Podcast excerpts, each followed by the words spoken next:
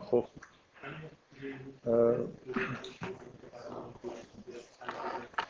بذار بحثای دو جلسه قبل رو ادامه بدیم غیر از اون بحثی که آخر جلسه قبل پیش اومد بذار من شروع جلسه بگم که واقعا از اولی که جلسات شروع کردم طبق معمول اینطوری نیست که یه ایده کاملا مشخصی برای اینکه جلسات چجوری پیش بره داشته باشم. مثلا یه ذهنیت کلی دارم. بعد خود به خود توی جلسات ممکنه یه مسائل پیش بیاد یه مقدار یه اهداف فرعی هم توی جلسات در واقع پیدا بکنم. هدف اصلیم که خب مشخص به معنای واقعی کلمه آشنا شدن با مسیحیت و اینکه ما چطوری باید هم مسیحیت رو خیلی خوب بشناسیم سعی کنیم که احساس مسیحی ها رو درک بکنیم بفهمیم مسیحی بودن اصلا یعنی چی. و تلقی که از مسیحیت دارن و یه تقریبا به طور جامع بفهمیم و تشخیص بدیم که با توجه به اعتقادات اسلامی با توجه به چیزی که تو قرآن می‌بینیم چه مقدارش رو می‌تونیم بپذیریم چه مقدار نمی‌تونیم بپذیریم. در واقع مسیحیت یه روایت اسلامی همه حرفایی که اینا می‌زنن چیه؟ و طبق معمول فکر می‌کنم که با توجه به حرفایی که مخصوصا من چند جلسه قبل زدم وقتی من احساسم اینه که مثلا از یه آدمی مثل کورت کوباینم میشه یه حقایقی رو در واقع یاد گرفت چیزایی رو اونجا دید بدیهیه که من هدفم اینجا نیست که مثلا مسیحیت رو بیان بکنم. بعد بیام ردش بکنم و مثلا بذاریمش کنار. فکر می‌کنم توی مسیحیت یه حقایقی هست که شاید مسلمان ها بهش به اندازه کافی توجه نکردن.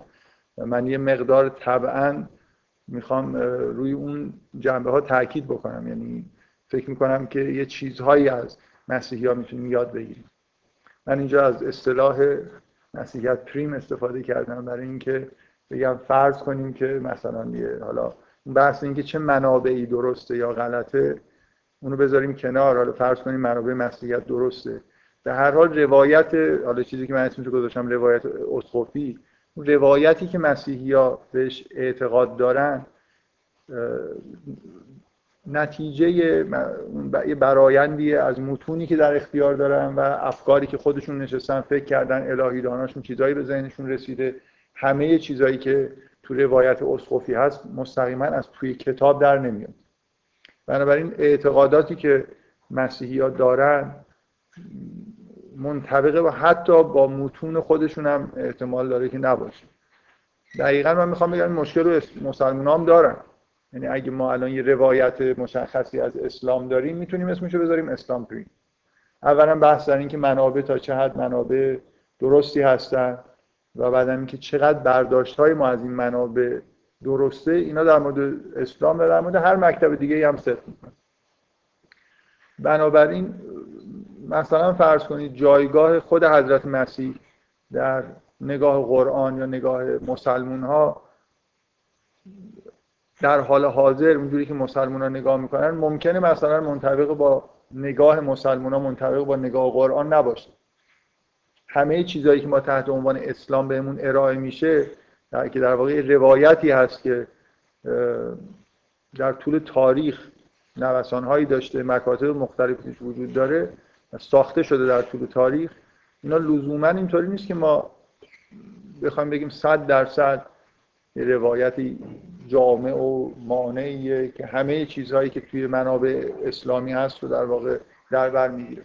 ممکنه یه جایی کمکاری شده. من به عنوان مثال چند بار این حرف رو زدم. بازم این تو این جلسه می‌زنم. تو جلسات آینده هم این حرف دوباره تکرار می‌کنم. شعن داستان آفرینش انسان که توی قرآن اومده در کلام و الهیات به اون صورت رعایت نشده. یعنی یه چیزی که حداقل ما می‌تونیم از مسیحی یاد بگیریم اینه که به درستی روی این داستان تاکید می‌کنن. یعنی تمام انسان شناسی که مسیحی ها در واقع بنا کردن و پیامبر شناسیشون مسیح شناسیشون به نوعی ریشش برمیگرده به داستان حبود. و فکر می‌کنم قرآن هم همینجوری یعنی اگه یه نفر بدون بخواد انسان شناسی رو بر مبنای قرآن توسعه بده و طبعا مسائل مثل مسائل مثل نبوت توی این انسان شناسی نهایتا جا می‌گیرن بنابراین این, این مسئله به اصول دین هم مربوط میشه. باید از داستان آفرینش هم محتوای این داستان شروع بکنه من فکر می‌کنم انسان شناسی قرآن مبتنی به بر اون داستان بارها و بارها این داستان تکرار میشه توی قرآن. و مدام در واقع به یه معنایی همون طوری که کتاب مقدس از این داستان شروع شده قرآن تقریبا با این داستان اولین داستان قرآنه. بعد از یه مقدمه ای که تو سوره بقره میاد شما همین داستان رو می‌بینید و به نوعی داستان داستانهای بعدی که در مورد بنی اسرائیل نقل میشه مثل نتایج این داستان میمونن. یعنی حالا که انسان حبوط کرده و قرار شده که هدایت الهی برسه و وقتی که آدم داره حبوط می‌کنه خداوند میگه که برید اونجا. بعض و کمل بعض این عدو بعضیاتون دشمن بعضیاتون هست. یعنی خیلی نوید روشنی در مورد آینده زندگی بشر در کره زمین انگار داده نمیشه. ولی این این جمله انگار جمله آخری دیگه که وقتی که هدایت من رسید ازش تبعیت بکنید و دیگه مشکلی نیست. یعنی انسان فرستاده شده حبوط کرده به زمین و حالا باید منتظر هدایت باشه. این این مبنای نبوت دیگه. اشاره به اینه که خداوند به هر حال پیام هدایت خودشون میرسونه و انسان ها نجات پیدا می‌کنن اگر از هدایت الهی بهره بشن استفاده بکنن. و داستان بنی اسرائیل هم که به دنبالش میاد داستان هدایت خداوند و مقاومتی که انسان ها در مقابلش می‌کنن و الی آخر کلا دین بعد از اینکه این حرفا زده میشه یعنی بعد از این داستانه که دین نبوت و این چیزا معنی پیدا ما تو فرهنگ اسلامیمون تاکیدمون رو این داستان به اندازه کافی به نظر من نیست. این ربطی به این یعنی در واقع این ایراد گرفتن به همون روایت اسلامی موجوده نه ایراد گرفتن به خود اسلام. من فکر می‌کنم در قرآن این روایت مرکزیت این داستان مرکزیت داره ولی توی کلام اسلامی و الهیات اسلامی مرکزیت نداره ولی اینکه بعضیا ممکنه در موردش مفسرین و عرفا بحث کرده باشه. عرفا بیشتر از بقیه به این موضوع شاید توجه داره من هدف فرعی که برام به وجود اومده حالا خیلی هم نمی‌خوام واقعا وقت روش بذارم ولی مثلا ممکنه تو هر جلسه یه چند دقیقه وقت صرف بکنم که این موضوع هم خود به خود پرورش پیدا بکنه. اینه که شاید چون برای اولین باره که تو این جلسات داریم در مورد یه مکتب فکری بحث می‌کنیم و یه جوری مثلا بیانش کردیم و حالا داریم مثلا نقادی می‌کنیم فکر می‌کنم بد نیست که گاهگداری یه تذکراتی بدم در مورد اینکه اصولا موقع نقادی یه مکتب چه کارهایی باید انجام بشه. فکر می‌کنم تو هر جلسه ای تقریبا تا حالا یه تذکرات کلی دادم. جلسه قبل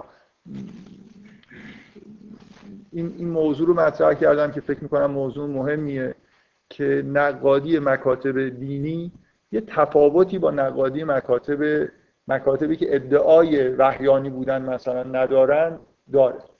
که شما توی این مکاتب به طور طبیعی تا یه جایی اگر یه حرفایی رو بپذیرید به طور منطقی باید خیلی چیزهای دیگر رو بپذیرید. ولی مکاتب بشری اینجوری نیستن که به یه جایی برسید. مثلا فرض کنید محتوای یک کتاب رو لزوما باید همش رو بپذیرید. یه حال و هوایی توی مکاتب دینی وقتی ادعای وجود کتاب مقدس و ادعای وحیانی بودن میشه لزوما کتاب مقدس مقدس بودن کتاب در یه مکتب لزوما از ادعای وحیانی بودن در نمیاد. یعنی مثلا فرض کنید ادیان هندی هم به نوعی کتاب مقدس دارن بدون اینکه ادعای وحی بودنشون رو دارن. در هر حال افراد مقدسی هستن.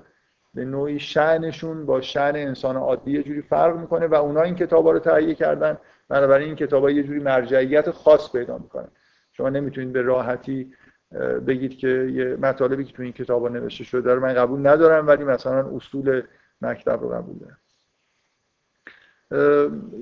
این یه نکته بود که جلسه قبل گفتم این جلسه هم می‌خوام دوباره یه نکته رو تکرار بکنم. برای اینکه یه سوالی وسط جلسه قبل شد که فکر می‌کنم در واقع توجه نکردن مجددا به همین نکته بود که چند بار گفتم.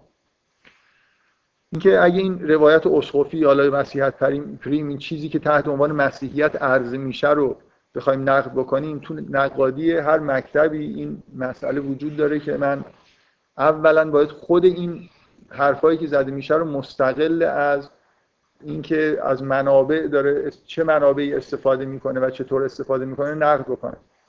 و الان کاری که شروع کردم انجام بدم مثلا در مورد تسلیس تجسد و این چیزا بحث کردیم اصولا در مورد خود ادعاهایی که توی الهیات مسیحی هست داریم بحث می‌کنیم.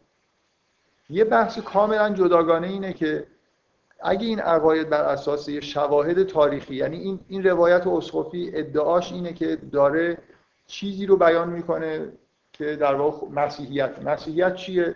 پیامبری اومده تحت عنوان مسیح یا خداوند بوده که به صورت بشر ظاهر شده یه اتفاق تاریخی افتاده و تعلیماتی داده و مکتبی رو بنیان گذاشته. ادعا اینه که این چیز، چیزهایی که ما داریم بیان می‌کنیم همون مکتبه. اعتقاد به تسلیس یا اعتقاد به تجسد جز عقایدیه که ربط پیدا می‌کنه به ظهور مسیح و حقایقی رو در مورد اون واقع تاریخی داریم بیان می‌کنیم. بنابراین یه بخشی از نقد مکتب هر مکتبی برمیگرده به اینکه آیا اسناد مدارکی تاریخی کافی وجود داره که این حرفا منطبقه بر اون چیزایی که ادعا میشه. آیا اینا مسیحیت واقعی هستن؟ در مورد مسیحیت بحث های تاریخی از اینجا شروع میشه که آیا اصلا واقع تاریخی تحت عنوان ظهور مسیح اتفاق افتاده یا نیفتاده؟ مسیح وجود داشته یا نه؟ حالا یه عده از روی بدجنسی حرف تا اینجا هم کشوندن که اصلا نظر تاریخی معلوم نیست که مسیح وجود داشته باشه. نکته بعدی اینه که اگر مسیح وجود داشته آیا مسیحیتی در کار بوده یا مسئله که یه بار تو کلاس مطرح کردم. می‌تونه مسیح ظهور کرده باشه؟ حتی شما به پیامبریش یا به هر چیزی دیگه اعتقاد داشته باشید به نوعی به اینکه همچین شخصیتی بوده. ولی لزوما این معنیش این نباشه. که این شخص از طرف خداوند اومده و مأمور تأسیس دین جدیدی تحت عنوان مسیحیت بوده مثل همه پیامبرانی که بعد از موسی اومدن یه نفر می‌تونه حتی یه مسلمون می‌تونه اعتقاد داشته باشه به اینکه مسیح هم یکی از پیامبران بنی اسرائیل بوده و کاری قرار نبوده بکنه شریعت جدیدی وضع بکنه یا دین جدیدی رو بیاره. بلکه مکتب در واقع تأسیس شده توسط موسی رو تایید می‌کرد. پس اینکه مسیح وجود داره یا نه سوال بعد این که مسیحیتی وجود داشته که حالا ما بخوایم اون رو بیان بکنیم یا نه؟ یا مسیحی ها اصلا مثل یه شاخه انشعاب به, به, به ناحق از یهودیت انشعاب کرد بعضی ها اینجوری نگاه می‌کنن که اصلا قرار نبوده که یه مکتبی تحت عنوان مسیحیت تأسیس بشه و از نظر تاریخی این اتفاق مثلا در خود سرزمین یهودی ها نیفتاده وقتی که مسیحیت از سرزمین اصلی مادری خودش در واقع جدا شد و توی آسیای صغیر و اروپا منتشر شد کم کم و شمال آفریقا کم کم این احساس به وجود اومد که این جمعیتی که اعتقادات جدیدی دارن اینا در واقع دین جدیدی دارن و اسم خودشون رو مسیحی گذاشت و در واقع مسیح کسی رو مسیحی خطاب نکرده و ادعای تاسیس مکتب جدید نداشت مسائل از این تا این حد حاد ممکنه شروع بشن و برسن به جایی که به نظر من خیلی جای بحث داره اینکه آیا مسیحیت منابعی که الان تصویب شده به عنوان منابع اصلی مسیحی مثلا کتاب عهد جدید در قرن چهارم شکل گرفته آیا واقعا اینا منابع اصلی هستن؟ یا ده ها نسخه نوشته های دیگه ای که ما از قرن اول و دوم داریم اونا می‌تونن به همین اندازه ملاک باشن. آیا این ملاک تشخیص دادن این که اینا حقیقت رو دارن بیان می‌کنن یا اونا دارن بیان می‌کنن؟ آیا ملاک ها ملاک های تاریخی و محققانه ای بوده یا نه؟ جور دیگه ای در واقع این کتاب ها انتخاب شدن. و آخرین بحث اینه که همه اینا رو می‌تونم قبول بکنم. همه ادعاهای تاریخی کلیسا رو می‌تونم قبول بکنم و حالا مناقشم در این جهت باشه که آیا این چیزی که تحت عنوان روایت و اسقفی دارم میگم با خود این عهد جدید سازگار هست یا نه؟ یعنی در اینکه منابع قبول کنم که منابع هم همین منابع هست ولی در انتباق این حرفا با خود عهد جدید و عهد قدیم یعنی اون چیزهایی که متونی که خود کلیسا مقدس می‌دونه شک داشته باشه. ببینید در مورد اسلام این بحث آخر همچنان بازه یعنی اگه شما فرض کنید که شکی نداشته باشید.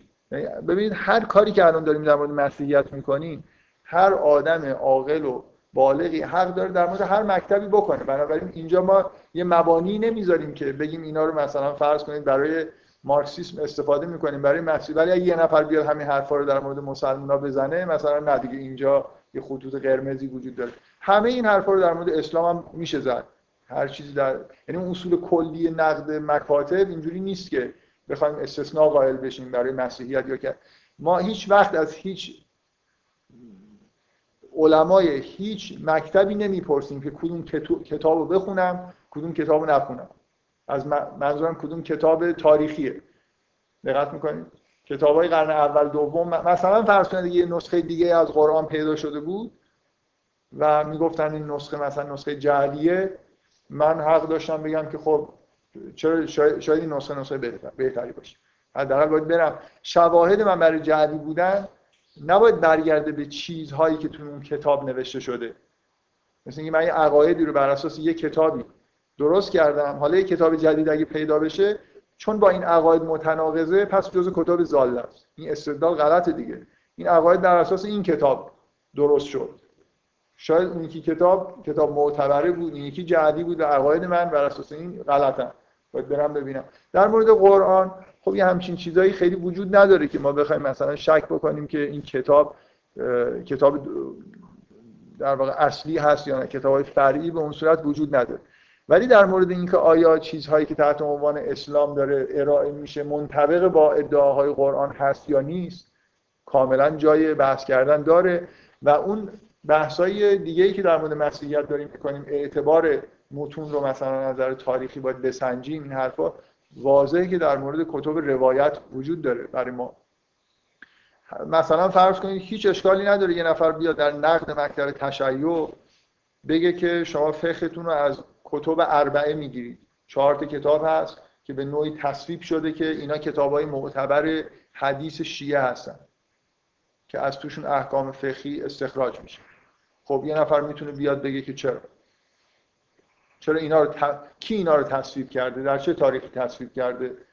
چرا کتاب های قدیمی تر از اینا ممکنه وجود داشته باشه؟ چرا از اونها استفاده نکنیم؟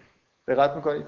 این بحثایی که در مورد اعتبار متون و اسناد تاریخی داریم می‌کنیم اینجا در مورد همه مکاتب از جمله اسلام هم باید جوابشو بدیم در مورد کتب مثلا فرض کنید شیعه به طور کلی کتب حدیث اهل سنت رو می‌ذاره کنار.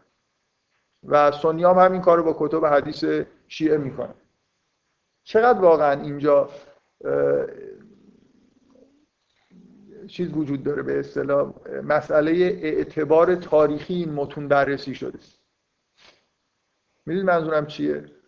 یعنی صرف این که اینا مالی فرقه دیگه ایه واقعا یعنی مثلا ما اعتقادمون اینه که اون سه سته که سنیا خیلی بهشون اعتقاد دارن اینا واقعا همش جعله یعنی یه عده آدمایی با یه مثلا پول گرفتن اینا رو جعل کردن. مثلا صحیح بخاری یا صحیح مسلم کلا جعلیه حالا اگه مثلا اعتبار 100 درصد نداره استفاده نمیشه کرد از اینا. به هر حال بعضیشون از خیلی از کتب حدیث ما قدیمی ترن و به زمان پیامبر نزدیکترن. واقعا به نظر میاد آدمایی هم که اینا رو جمع کردن به پیامبر یه جوری به شدت اعتقاد داشتن. ولی این حتما این حرف رو بین شیعیان شنیدید که وقتی می‌خوام بگن این چیزی غلطه میگن راوی سنیه. مثلا راوی سنی باشه دیگه غلطه. بله؟ بله مت... بله اینجوریه. یعنی آره یعنی اگه در سلسله سند شخصی وجود داشته باشه که غیر از شیعه دوازده امامی باشه مثلا فقط سنی بودن هم نیست. غیر شیعه دوازده امامی باشه سند اعتبار نداره. و نه دیگه شما نمی‌تونید ازش استنتاجای مثلا فقهی بکنید. به اعتبار در حدی که بخواد مبنای فقه قرار بگیره نداره. من اصلا کاری به این ندارم که واقعا حالا اعتبار رو من, من می‌خوام بگم این بحث ها بحث های عمومیه و از اول من قصد نداشتم که این موضوع رو هم در موردش تو کلاس بحث بکنم ولی احساس می‌کنم که ضرر نداره در حاشیه بحثی که داریم می‌کنیم. یه خورده در مورد اصول نقادی هم مثلا با سراحت صحبت بکنیم. یعنی یه نظمی به کار خودمون بدیم و به نوعی این احساس در واقع وجود داشته باشه که این کارهایی که اینجا داریم می‌کنیم همه جا میشه کرد. این کارهای ولو اینکه در مورد مسیحیت مثلا یه نوع بحث‌های تاریخی خیلی خاصی وجود داره که ممکنه در مورد مثلا مارکسیسم بحث‌های تاریخی به این شکل معنی نداشته باشه. بعضی از مکاتب اونقدر به ما نزدیکن که مسئله اسناد تاریخی به اون صورت ندارن. ولی مکاتب دینی همشون تقریبا مکاتب قدیمی هستن بحث‌های تاریخی در موردشون معنی داره. خب بذارید مثلا من حالا یه،, چیزی که از جلسات قبل مون توی بحث در مورد ادعاهایی که توی همون مسیحیت به روایت اسقفیش در واقع داشتیم ببینید یه, یه بخشی از اعتقاد به تجسد. من بحثامو از جاهایی شروع کردم که هم به نظرم مهمترن هم از فکر می‌کنم که نقاط ضعف اساسی هستن که در واقع توی دیدگاه های مسیحی وجود دارن. و مثلا از تسلیس شروع کردم از اعتقاد به تجسد و حالا امروزی خود در مورد مسئله مصلوب شدن مسیح صحبت می‌کنم. و تا حالا سعی کردم که بحثا جنبه تاریخی نداشته باشه یعنی اینکه بحث بکنیم که آیا مثلا فرض کنید از اسناد و مدارک این چیزا برمیاد مثلا تجسد توی یا تسلیس توی کتاب مقدس تا چه حد مبنا داره یا نداره. حالا اینا رو یه خورده بعدا مفصلتر در موردش صحبت می‌کنیم. ولی من می‌خوام یه اشاره ای بکنم. چیزی که یادداشت کرده بودم برای اینکه سریع میشه در واقع بهش اشاره کرد. به نوعی در واقع برمیگرده به بحث های تاریخی ولی نوعش خود فرق می‌کنه. برای خاطر اینکه گاهی ممکنه توی یه مکتبی مثلا فرض کنید توی روایت اسقفی برای اثبات تجسد مستقیما دارن از یه سند تاریخی استفاده می‌کنن. در اثبات مسیح بودن مسیح از اسناد تاریخی استفاده می‌کنن که چطور از کجا من بفهمم که این شخص همون مسیح موعود تورات؟ یه بخشی از حرفا در واقع شما وقتی دارید مکتب رو نقد می‌کنید برمیگرده به اینکه عدم سازگاری حرفای خود یه روایت رو با همدیگه نشون بدید به نوعی با بحث های تاریخی ممکنه یکی, یکی نباشه. من می‌خوام فقط به یه استدلالی اشاره بکنم که تو اون جلسات گفتم. در مورد اینکه چطور ما می‌فهمیم که این شخصی که به عنوان مسیح می‌شناسیم همون مسیح موعوده. مثلا یه دلیل تاریخیش اینه که خب کسی دیگه یه همچین ادعایی نکرد. و دلایل مفصلی که توی عهد جدید وجود داره و معمولا خب مسیحی بهش اشاره می‌کنن اینه که در اصلا وجود مسیح موعود از کتاب عهد قدیم برمیاد. یعنی کتاب عهد قدیم کتاب مقدس یهودی ها که از نظر مسیحی ها حالا با یه اختلاف های چند فصل باشه یا نباشه مورد قبوله و مسیحی ها همراه با عهد جدید رو هم چاپ می‌کنن و همشون می‌خونن. مثلا فرض کنید روایت آدم و داستان آفرینش و آدم و اونجا اومده که مبنای الهیات قرار گرفته. توی عهد جدید ما این داستان رو مجددا نداریم که بنابراین یه جوری به نظر میاد اصول عقاید مسیحی به هر حال به پذیرفتن کتاب عهد عتیق هم مربوط میشه. به هر حال اثبات این که این شخصی که ما تحت عنوان مسیح می‌شناسیم مسیح موعوده به هر طریقی می‌خواد صورت بگیره مقدمش اینه که اصولا ما قبول داشته باشیم که وعده ای در مورد ظهور مسیح موعود داده شده. و این وعده کجاست؟ توی عهد عتیق. خب از این استفاده می‌کنن. من, من می‌خوام چیزی که بگم اینه که شما وقتی همچین استدلالی می‌کنی باید به همه نتایجش در واقع پایبند باشید من نمی‌تونم استدلال بکنم که مسیح مسیح حضرت عیسی مسیح موعود عهد عتیقه. تا یه جایی فعلا اینو تا جایی که به نفهم هست استفاده بکنم از این. بعد وقتی که ادعا می‌کنم که یه اعتقادی مثل تجسد در واقع پیدا می‌کنم فراموش بکنم که مسیح بودن رو چجوری ثابت کرد. اگه من عهد قدیم قبول دارم و مثلا اینکه مثلا مسیحی قرار بوده بیاد از اونجا دارم استنتاج می‌کنم اون مسیحی که اونجا وعده داده شده متجسد شده خداوند نبود. پیامبری بود قرار بود ظهور بکنه.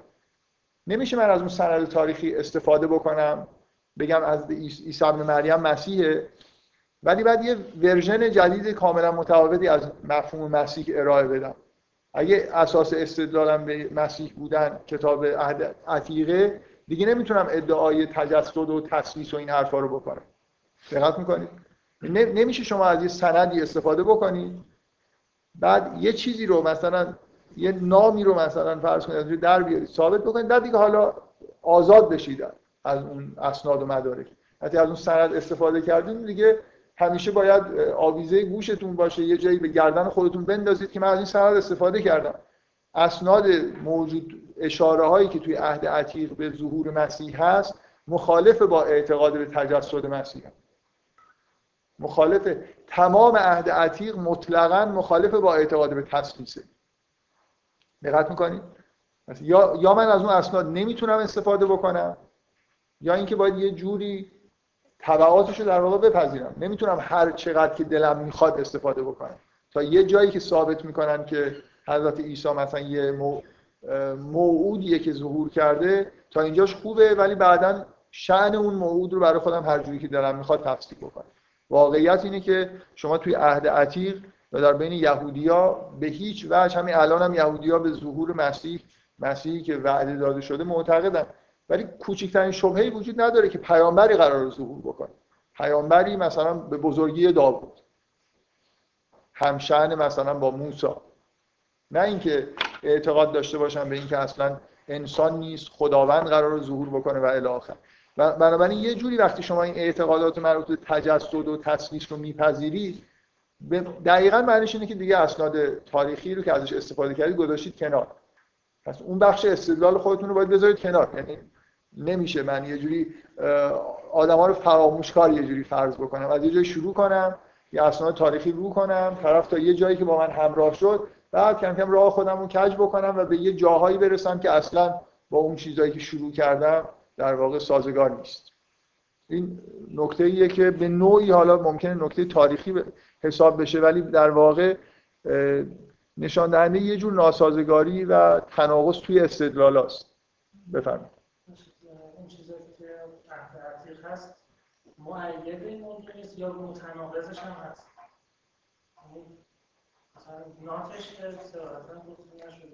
به هر حال ببین وقتی که شخصی قرار بیاد که هیچ شکی در انسان بودنش و پیامبر بودنش نیست.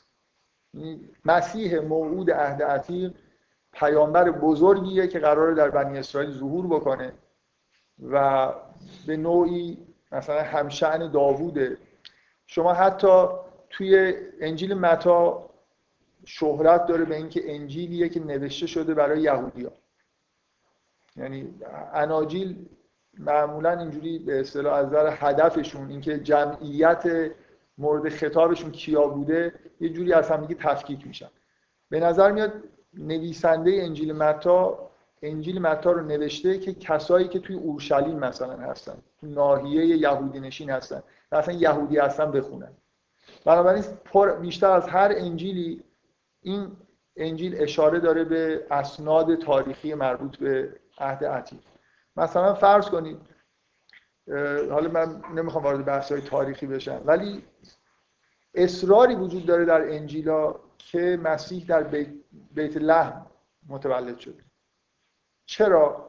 برای اینکه در عهد عتیق اشاره شده که اون مسیحی که میاد در اونجا متولد میشه. و داستانی توی انجیلا نقل میشه مثلا در انجیل لوقا با طول و تفصیل که چطور شد که موقع تولد مسیح پدرش مریم رو برد اونجا برد به بیت لحم برای خاطر اینکه رومیا داشتن سرشماری می‌کردن و خواسته بودن که هر کسی در زادگاه خودش سرشماری بشه. بنابراین این مسافرت یه خورده غیر موجه رو اینجوری توجیه می‌کنن که اجبارا در حالی که نزدیک به وضع حمل مریم بود یوسف مریم رو برد به بیت لحم و اونجا مسیح متولد شد. چون خب نامعقول دیگه. آدمی که در مثلا جلیل داره زندگی می‌کنه در گلیله داره زندگی می‌کنه چطور شده که در موقع وضع حمله مثلا مریم رو برده در یه جایی که مثلا خیلی دوره؟ میگن که به دلیل اون سرشماری تاریخی بوده که رومیا کردن. خب؟ من, من می‌خوام بگم شما وقتی که مثلا انجیل متی رو می‌خونید کلی چیزها وجود داره برای تلاش برای انتباق زندگی مسیح با اون مسیحی که در عهد عتیق هست. حتی قطعه هایی از عهد عتیق نقل میشن که مثلا ببینید که آن اون وعده هم تحقق پیدا کرد که مسیح این کار مثلا مسیح سوار بر الاغی وارد اورشلیم میشه خب؟ این, این چون اونجا یه قطعه ای بود که نقل شده در زندگی آینده مسیحی که میاد که این اتفاق میفته اینا همه در واقع توی انجیلای طوری نقل میشه و تاکید میشه که اینا همه منطبق با همون وعده هاست. پس بپذیرید که این همون مسیح بوده. درست؟ موضوعی که توی عهد عتیق به هر ما چیزی که در انتظارش هستیم انتظار ظهور خداوند در زمین نیست. انتظار ظهور پیامبر بزرگ. اینکه تو اینو حالا نقض حساب می‌کنی ناتش حساب می‌کنی یا نه؟ مثلا یه جوری به نظر میاد که به چندان سازگاری وجود نداره. تو از عهد عتیق نمی‌تونی نتیجه بگیری که یه اتفاقی مثل اتفاقی که برای در مسیحی بهش معتقدن در کره زمین افتاده. خداوند مثلا به صورت بشر ظاهر شده. و تسلیس رو یه اشکالی که از نظر تاریخی حالا من نمی‌خوام وارد این بحثا بشم. یه اشکالی که در مورد تسلیح تسلیس مسیحی باید جواب بدن اینه که خب ما در مسیحیت ادعا بر اینه که یه حقیقت عظیم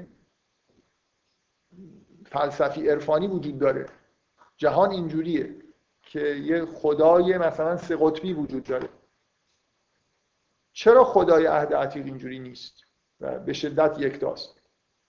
یعنی مسیحا باید, باید یه جوری توجیه بکنن که چرا این حقیقت عظیم پنهان شده تا قبل از ظهور مسیحیت؟ حالا باز ببینید این حرف که آیا اون چیزی که در عهد عتیق هست نات اینه یا نه؟ چندان مثلا در واقع متناقض یا متضاد به اصطلاح. دقیقا ناتش ممکنه نباشه. ولی به نظر سازگار نمی‌رسه در اعتقادات دیدگاه عهد عتیق نسبت به خداوند کاملا توحیدیه. شبیه دیدگاه قرآنه ولی مسیحیت یه دفعه حقیقت عظیمی رو در مورد سه چهره بودن خداوند داره مطرح می‌کنه که سابقه ای تو ادیان ابراهیمی کلا نداره. بنابراین اینجا یه چیزیه که باید توجیه خب سعی می‌کنن توجیهش بکنن مثلا از عهد عتیق یه چیزایی بیرون بکشن که به نوعی شبیه تاسیس باشه. من به یه نکته اشاره کردم توی کلاس. بفرمایید. خوب من خوشحالم اگه کسی از طرف اسقف مدام دفاع کنه. که مثلا خب سلام نبوده که این چیزها رو بدونن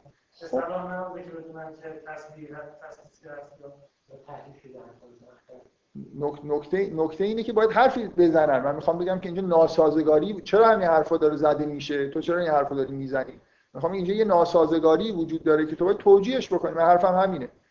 من میگم وقتی که تو استفاده کردی از نقل کتاب مقدس باید تبعاتش رو بپذیری. اگه نمیپذیری بگو چرا نمیپذیری. بگو مثلا فرض کن برای یهودیا زود بود که مثلا تجسد گفته بشه. اصلا تا قبل از اینکه مسیح ظهور بکنه زود بود که این مسئله رو مردم بفهمن. و خداوند اینو اصلا از همه از پیامبران خودش هم پنهان کرد یه همچین حقیقتی رو و حالا یه دفعه مسیح ظهور کرد و این حقیقت آشکار شد یا تسلیس آشکار شد.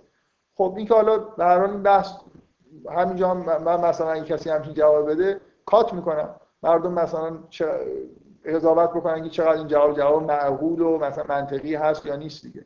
اینکه مردم یه دفعه در زمان ظهور مسیح به یه رشدی رسیده بودن که می‌شد این کار رو کرد می‌شد این حرف رو زد و قبلا حتی اشاره به این نشده. جواب محکمی نیست. من, حرفم اینه که این ناسازگاری دیده میشه که احتیاج به جواب داره شما هم دارید جواب می‌دید من, من نمیگم جوابی داره. برای هر کسی هر اشکالی رو وارد بکنه اسقف حتما یه چیزی داره که بگه. موضوع اینه که چقدر میشه معقول؟ من, من اشکالا رو دارم میگم و مطمئنا خب یه پاسخهایی گفته میشه. اگه من احساس کنم پاسخ محکمی وجود داره پاسخ رو مطرح می‌کنم. ولی به نظر من در مورد این مسئله که دارم میگم یعنی مطلقا احساس من اینه که با خوندن عهد عتیق کسی به چیزی شبیه تسلیس و تجسد اعتقاد پیدا نمی‌کنه. و معیار قرار دادن. اگه در کتاب عهد عتیق کتابی که خیلی چیزا توش پنهان شد. مردم مثلا یه جوری ذهنشون از یه جاهایی منحرف کردن و من نمی‌تونم بعدا این کتاب رو ازش اگه اعتبار این کتاب اینقدر خدشه بهش وارده همه استدلالایی که مسیحی ها ازش دارن از این استفاده می‌کنن هم زیر سوال میره. قدرتش کم میشه. متوجه هستی؟ من می‌تونم بگم داستان آدم و هوا مردم موقع اگه تو اینجوری نگاه می‌کنی به کتاب مقدس یه کتابیه که چون مردم خیلی چیزا رو نمیفهمیدن خیلی چیزا توش کم و زیاد شده گفته شده پنهان شده یا اصلا این کتاب کتاب تحریف شده است. خب بعد استدلالایی که این همه الهیاتی که بر اساس داستان آدم و هوا هم هست سست میشه دیگه. من می‌خوام بگم نمی‌تونی از این کتاب هر جوری دلت می‌خواد اونجایی که به نفعته قشنگ استفاده بکنی یه چیزی رو ثابت کنی ولی بعدا یه جاهایش که به نظر میاد که به نفعت نیست بگی که اونجا رو به مردم نگفتن. کل استدلال سست میشه. استفاده از این کتاب بهش یه ضربه ای وارد میشه. من, من فکر می‌کنم اینجوریه.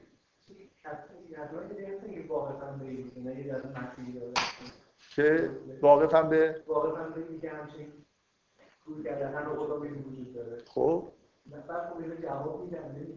من مثلا در مورد تسلیس می‌دونم که به دنبال اشاره های تسلیس در کتاب عهد عتیق میگردم بهش توی روایت اسقفی اشاره ای هم کردم.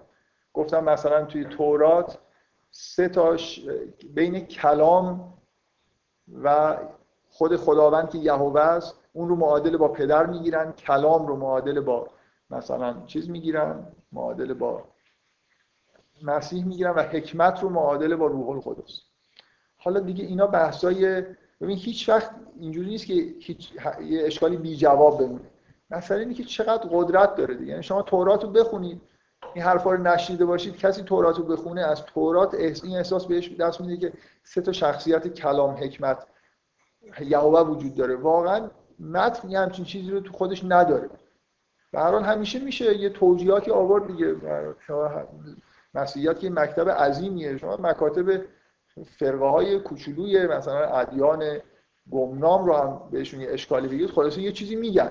ولی اینکه این چیزی که میگن چقدر قدرت و اعتبار داره من فکر می‌کنم از یه چیز خیلی واضح از نظر من اینه. هیچ کس با خوندن عهد عتیق به چیزی شبیه تسلیس و تجسد نرسیده بوده تا قبل از ظهور مسیح و این ادعاهایی که از قرن مثلا دوم سوم کم کم شروع شدن.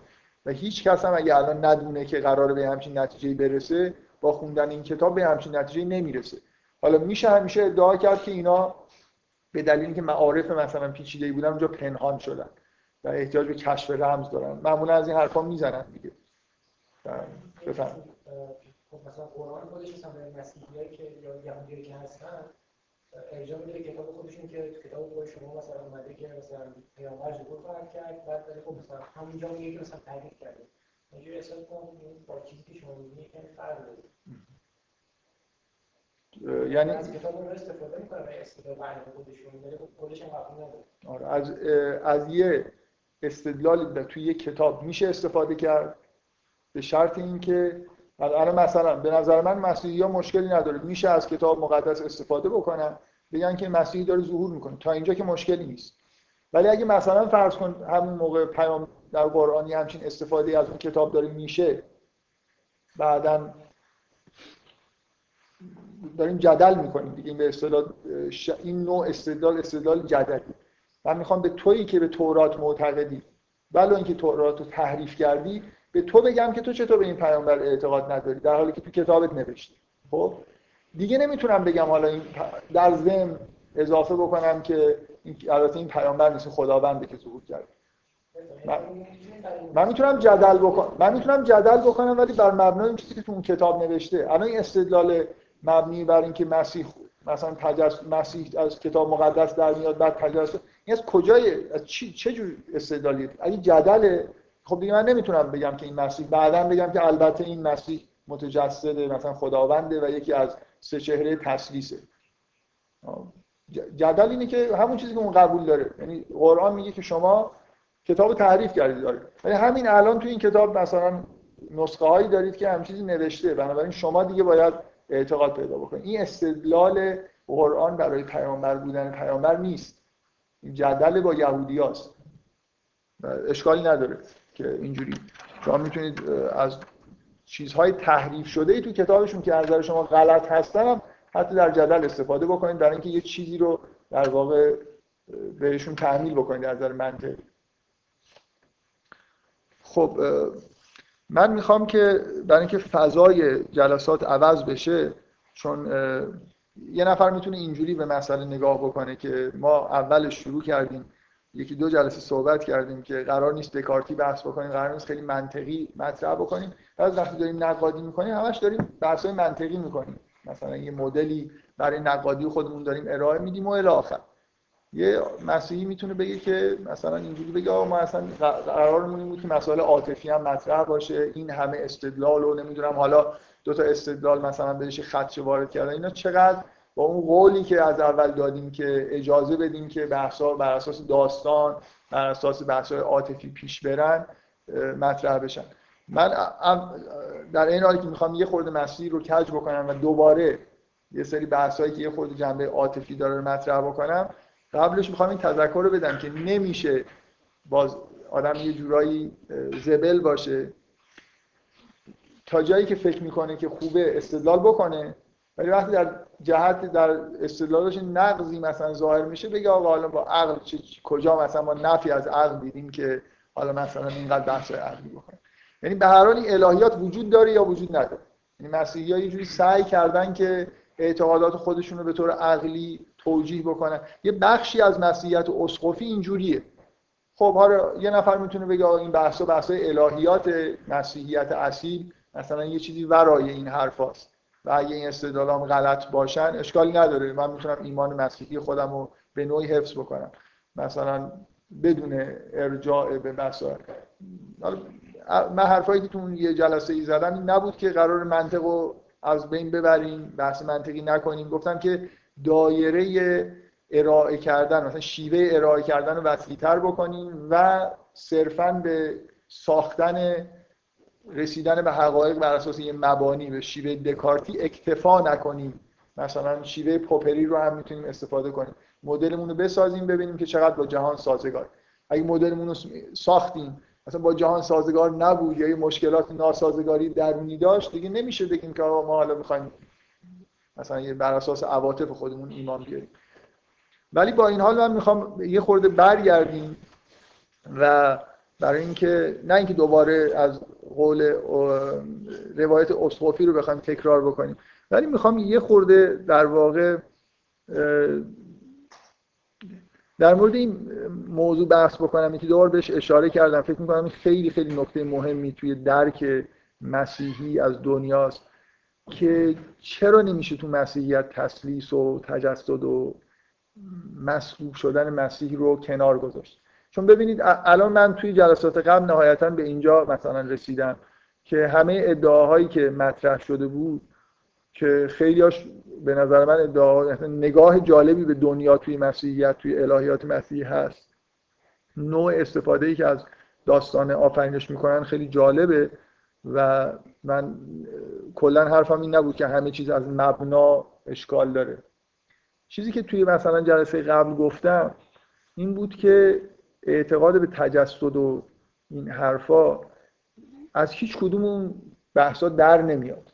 حد اکثر چیزی که از اون بحثا در میاد اینه که مسیح باید فاقد گناه اولیه باشه. این کافیه برای اینکه همه اون function ی که چه تشریعی و چه تکوینی به مسیح قراره نسبت داده بشه و اون شیوهی که مسیحیت به مسیح نگاه می‌کنه که باعث نجات بشره همش در میاد. لزومی نداره من بگم که مسیح خداست.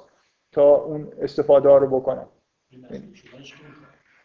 مسلوب شدنش رو به شرط اینکه اون اعتقاد به فدیه رو داشته باشیم و می‌خواد.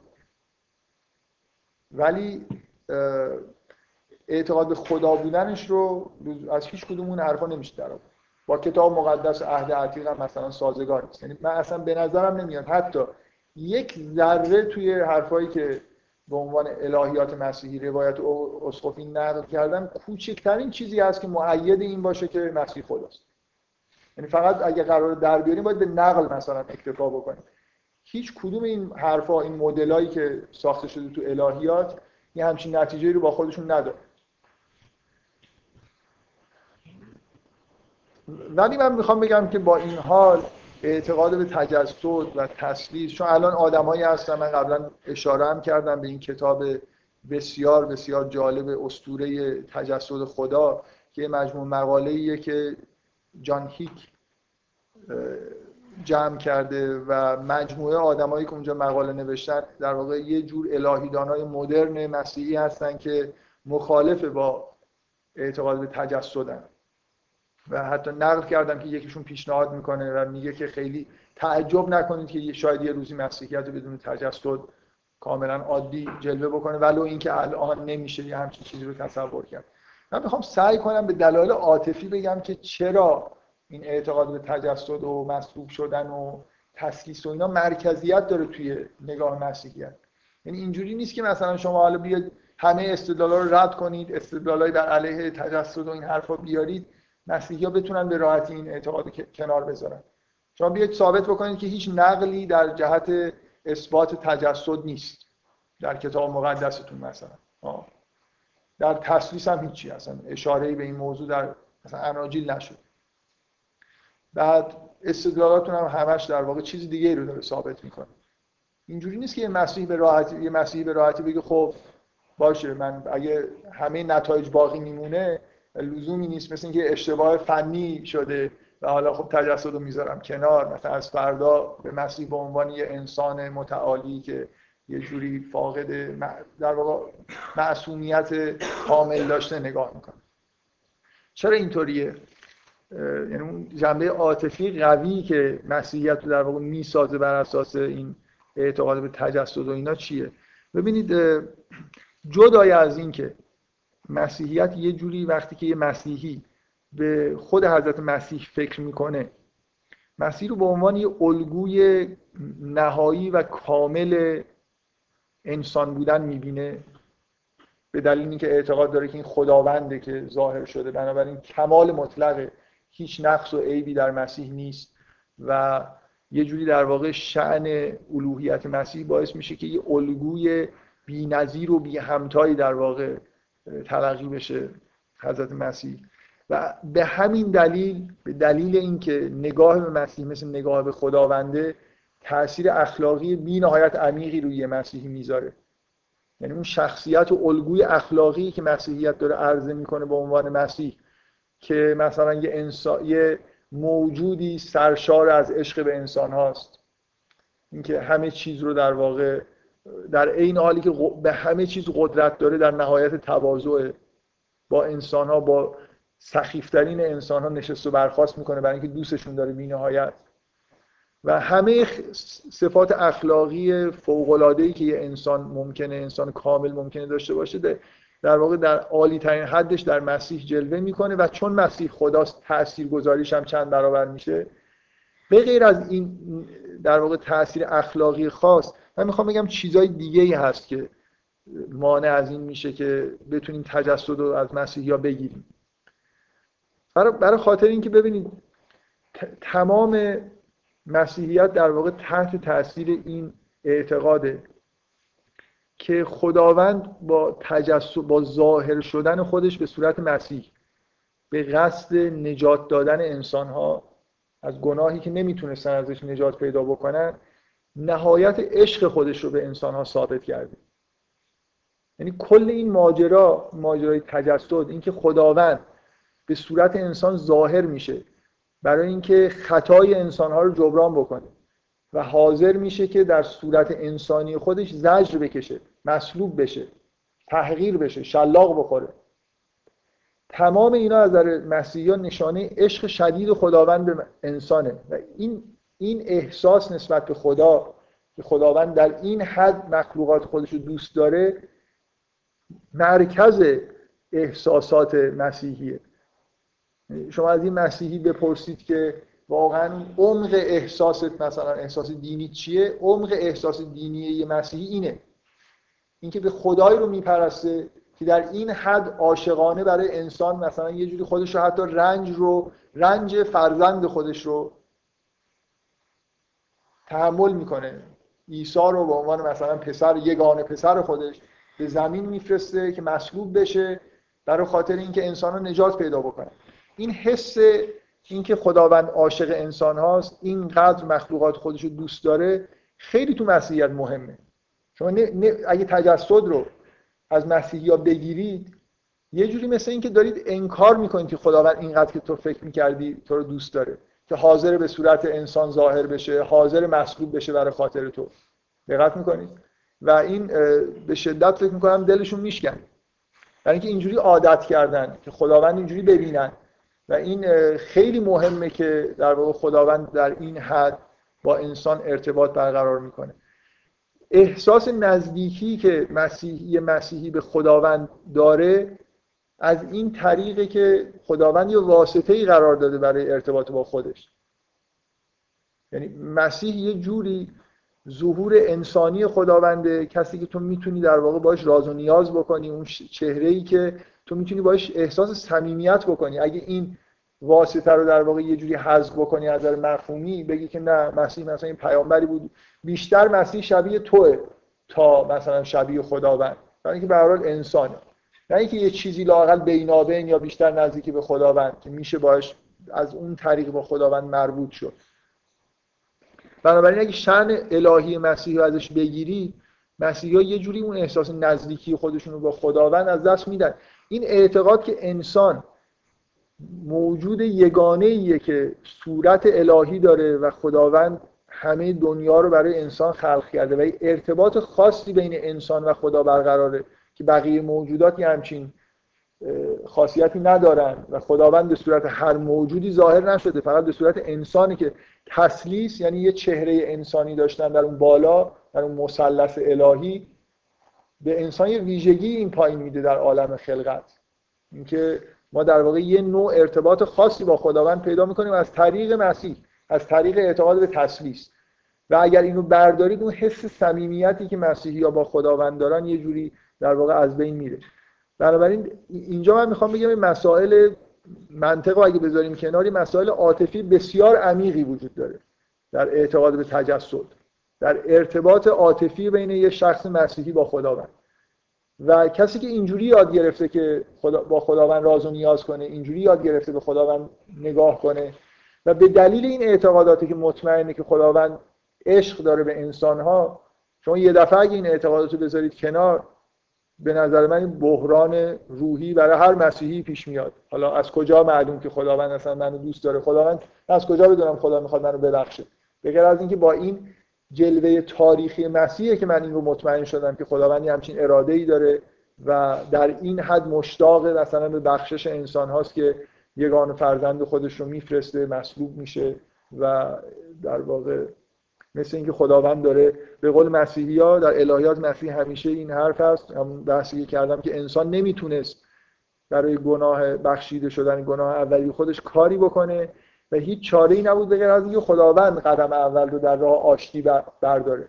مثل اینکه قهری بین انسان و خداوند پیش اومده بود که از طرف انسان نمی‌تونست به نوعی جبران بشه این دوری بغیر از اینکه خدا قدم برداره. و ظهور مسیح قدمیه که خداوند برداشته. شما اگه اینو از اعتقادات مسیح حذف بکنید یه اشکال اساسی در واقع پیدا میشه توی نوع تصوری که از خدا وجود داره برای مسیحی و نوع ارتباطی که با خداوند وجود داره. بنابراین من نمی‌خوام بگم مسیحیت بدون تجسد معنی نداره ولی مسیحیت اسقفی بدون تجسد یه جوری به نظر میاد بی‌معنی. یعنی بفرمایید.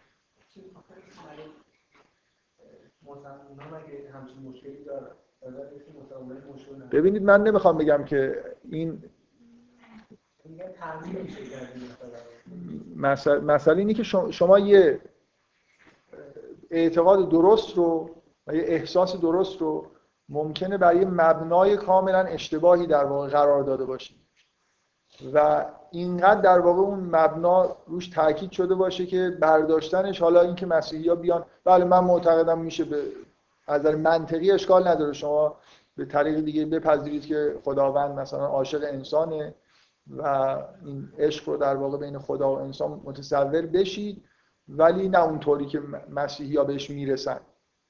این کار راحتی نیست. من می‌خوام بگم این این نوع نگاه این نوع نگاه به صمیمیت انسان و خدا اولا جور دیگه در نمیاد.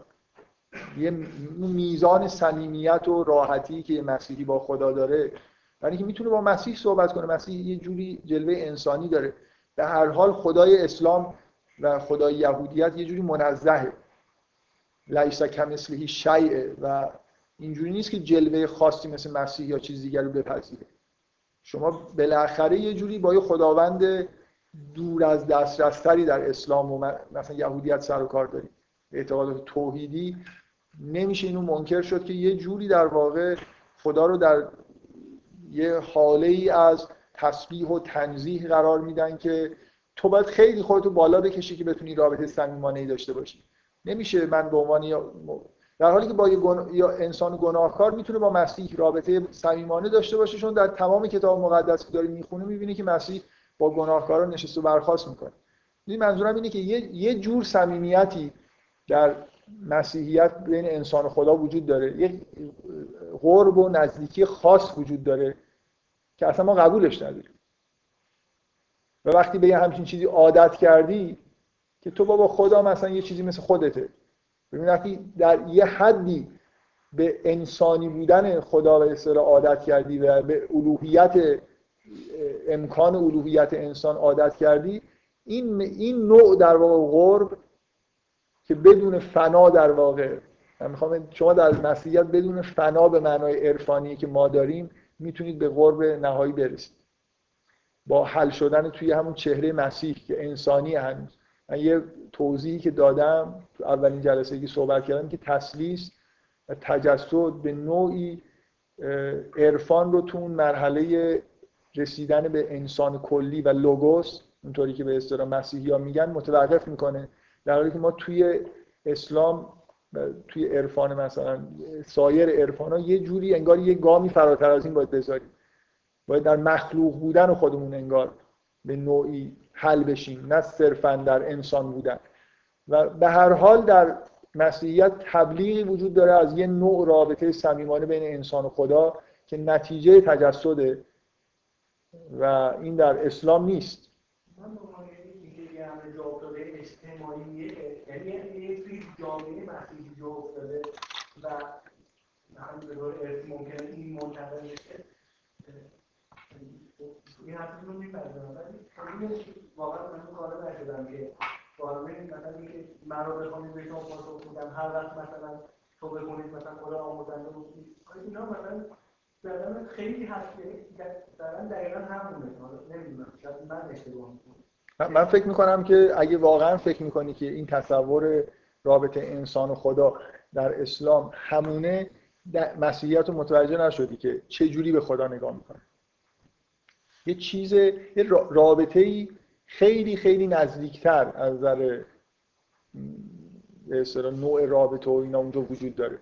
که می‌تونی مسیح رو بپرستی و مسیح رو به عنوان انسان در واقع در انگار یه هیئتی براش قائل باشه جلوی مجسمهش وایستی. یه چیزی وجود داره اونجا که ما نداریم. و این عادت رو شکستن از نظر عاطفی من می‌خوام بگم که ساده نیست. یعنی این تجسد یه چیزی از یه سری استدلال ها مثلا حالا بیای بگی که من کتاب اینجوری ننوشته اینجوری نوشته. راحت نیست که این اعتقاد دو هزار ساله رو که به نوعی شکل داده به نحوه رابطه انسان مسیحی با خدا این رو به راحتی بذاری کنار.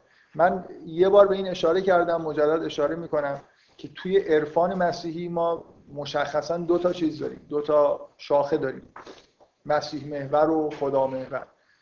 و توی اون شاخه خدا محور آدمایی مثل اکهارت قرار می‌گیرن که اینا تکفیر شدن به دلیل اینکه نزدیک شدن به یه چیزی شبیه عرفان مثلا ابن عربی. یعنی به نظر میاد که اعتقاد به تجسد و اینا دیگه توی عقایدشون جایی پیدا نکرده. برای خاطر اینکه اعتقادات وحدت وجودی پیدا کردن و توی شما تو وحدت وجود دیگه نمی‌تونید انسان رو برجسته بکنید مثلا. فقط خداست و بقیه همه یه چیز هم و من من می‌خوام بگم اینجا نکته خیلی واقعی و عمیق وجود داره در مسیحیت. بفرمایید.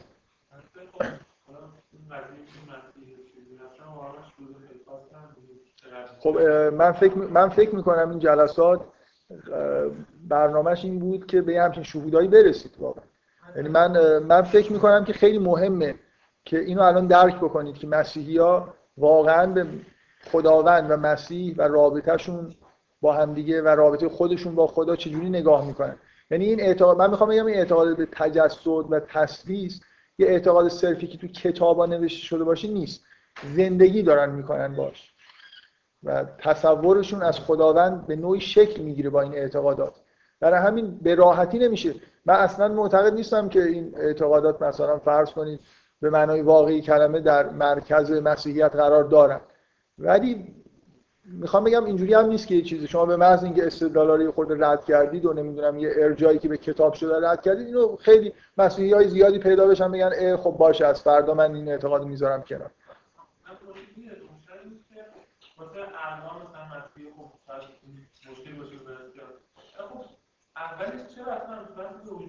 خب این بحث تاریخیه دیگه. اصلا این اعتقادات چرا به وجود اومده؟ از کجا به... از چه تاریخی به وجود اومده؟ بحث می‌کنیم. بحث می‌کنیم ها؟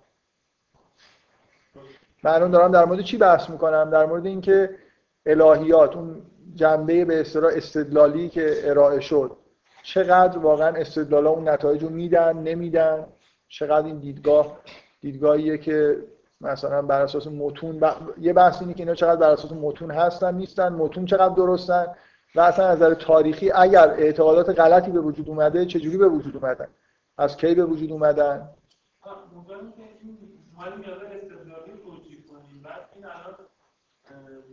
استدلال که چرا لازمه هنوز بمونن. نیاز استدلالی اصلا به هست چه نیاز چه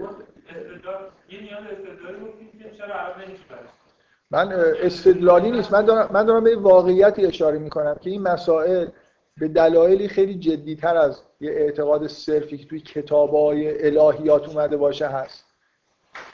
در ارت... نوع ارتباط مسیحی با خدا این اعتقادات مربوط تو تجسد اعتقاد به تسلیس و اعتقاد به مسلوب شدن مسیح نقش حیاتی داره. احساسشون رو نسبت به خدا شکل داده. دقت می‌کنید؟ و فقط من, من دارم اینو میگم راحت نیست. به دلایل عاطفی راحت نیست این اعتقادات از مسیحی ها بگیم بفرمایید. تشیع یه چیزی داریم شبیه اینا توسط که میگیم از طریق حالا یا یا پیغمبر میشه به این واسطه به خدا نزدیک شد. حالا فرقی که من فعلا می‌بینم که اینه که حالا اسمشو نمی‌ذاریم که مثلا این ائمه یا پیغمبر خدا خیلی دقیق نشدم دوست داشتم تفاوتش رو با این نگاه مسیح بدونم. اگه بپرسید شباهتش رو می‌خوام بدونم من راحتتر می‌تونم جواب بدم. آخه من مثلا در قرآن اومده که اگر این افرادی که مثلا منافق هستن می اومدن از تو می‌خواستن که براشون استغفار کنی خداوند اینا رو میبخشید من برم من معتقد باشم که یه شخصی مستجاب و دعوه است. برم ازش بخوام که برای من دعا کنه. به نوعی متوسل بشم بهش. یه انسانی برای انسان دیگه دعا کنه چیزی رو از خدا بخواد که متحقق بشه. خب. این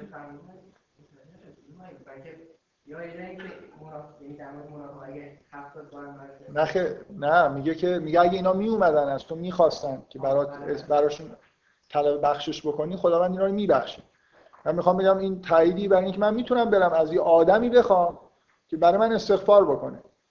من می‌تونم مثلا فرض کنید یه ابراهیم میگه که خدای من و والدین منو ببخش. اشکالی نداره من برای دیگری استغفار کنم. نه تنها اشکال نداره این جزء اعمال پسندیده است. من برای دیگران دعا کنم. به جای اینکه چیزای شخصی خودم رو بخوام برای دیگران بخوام. میگن وقتی می‌خوای چیزی برای خودت بخوای با زبان جمع بخوام. مثلا چرا برای خوب سلامتی خودتون می‌خوای؟ بگو خدای همه مردم سلامت باشه. خودت هم یکی یکی از اون آدم هست. این خوبه دیگه جالبه. آدما برای هم دیگه دعا کنن. آدما می‌تونن به هم دیگه متوسل بشن بنابراین. به عنوان آدم اصلا مسیحی ها اینجوری نیست ماجراشون مسئله پرستش مسئله نگاه کردن مسیح به عنوان خداونده. مسئله توسل نیست. از خودش می‌خوان یعنی خودش خداست. اصلا شباهتاش خیلی کمه تفاوتاش خیلی زیاده. حالا ولی بذارید من من فکر کردم شروع کردید خوشحال شدم. برای اینکه می‌خواستم فکر کردم از یه چیز دیگه ای می‌خواد بگیم که یه جاهای دیگه ای ما توی اعتقادات خودمون چیزای شبیه این داریم. حالا بذارید من بعدا یه اشاره می‌کنم اگه لازم شد دوباره سوال بکنم. من من حرفم اینه که تجسد تسلیس و مسلوب شدن مسیح رو خیلی جدی بگیرید.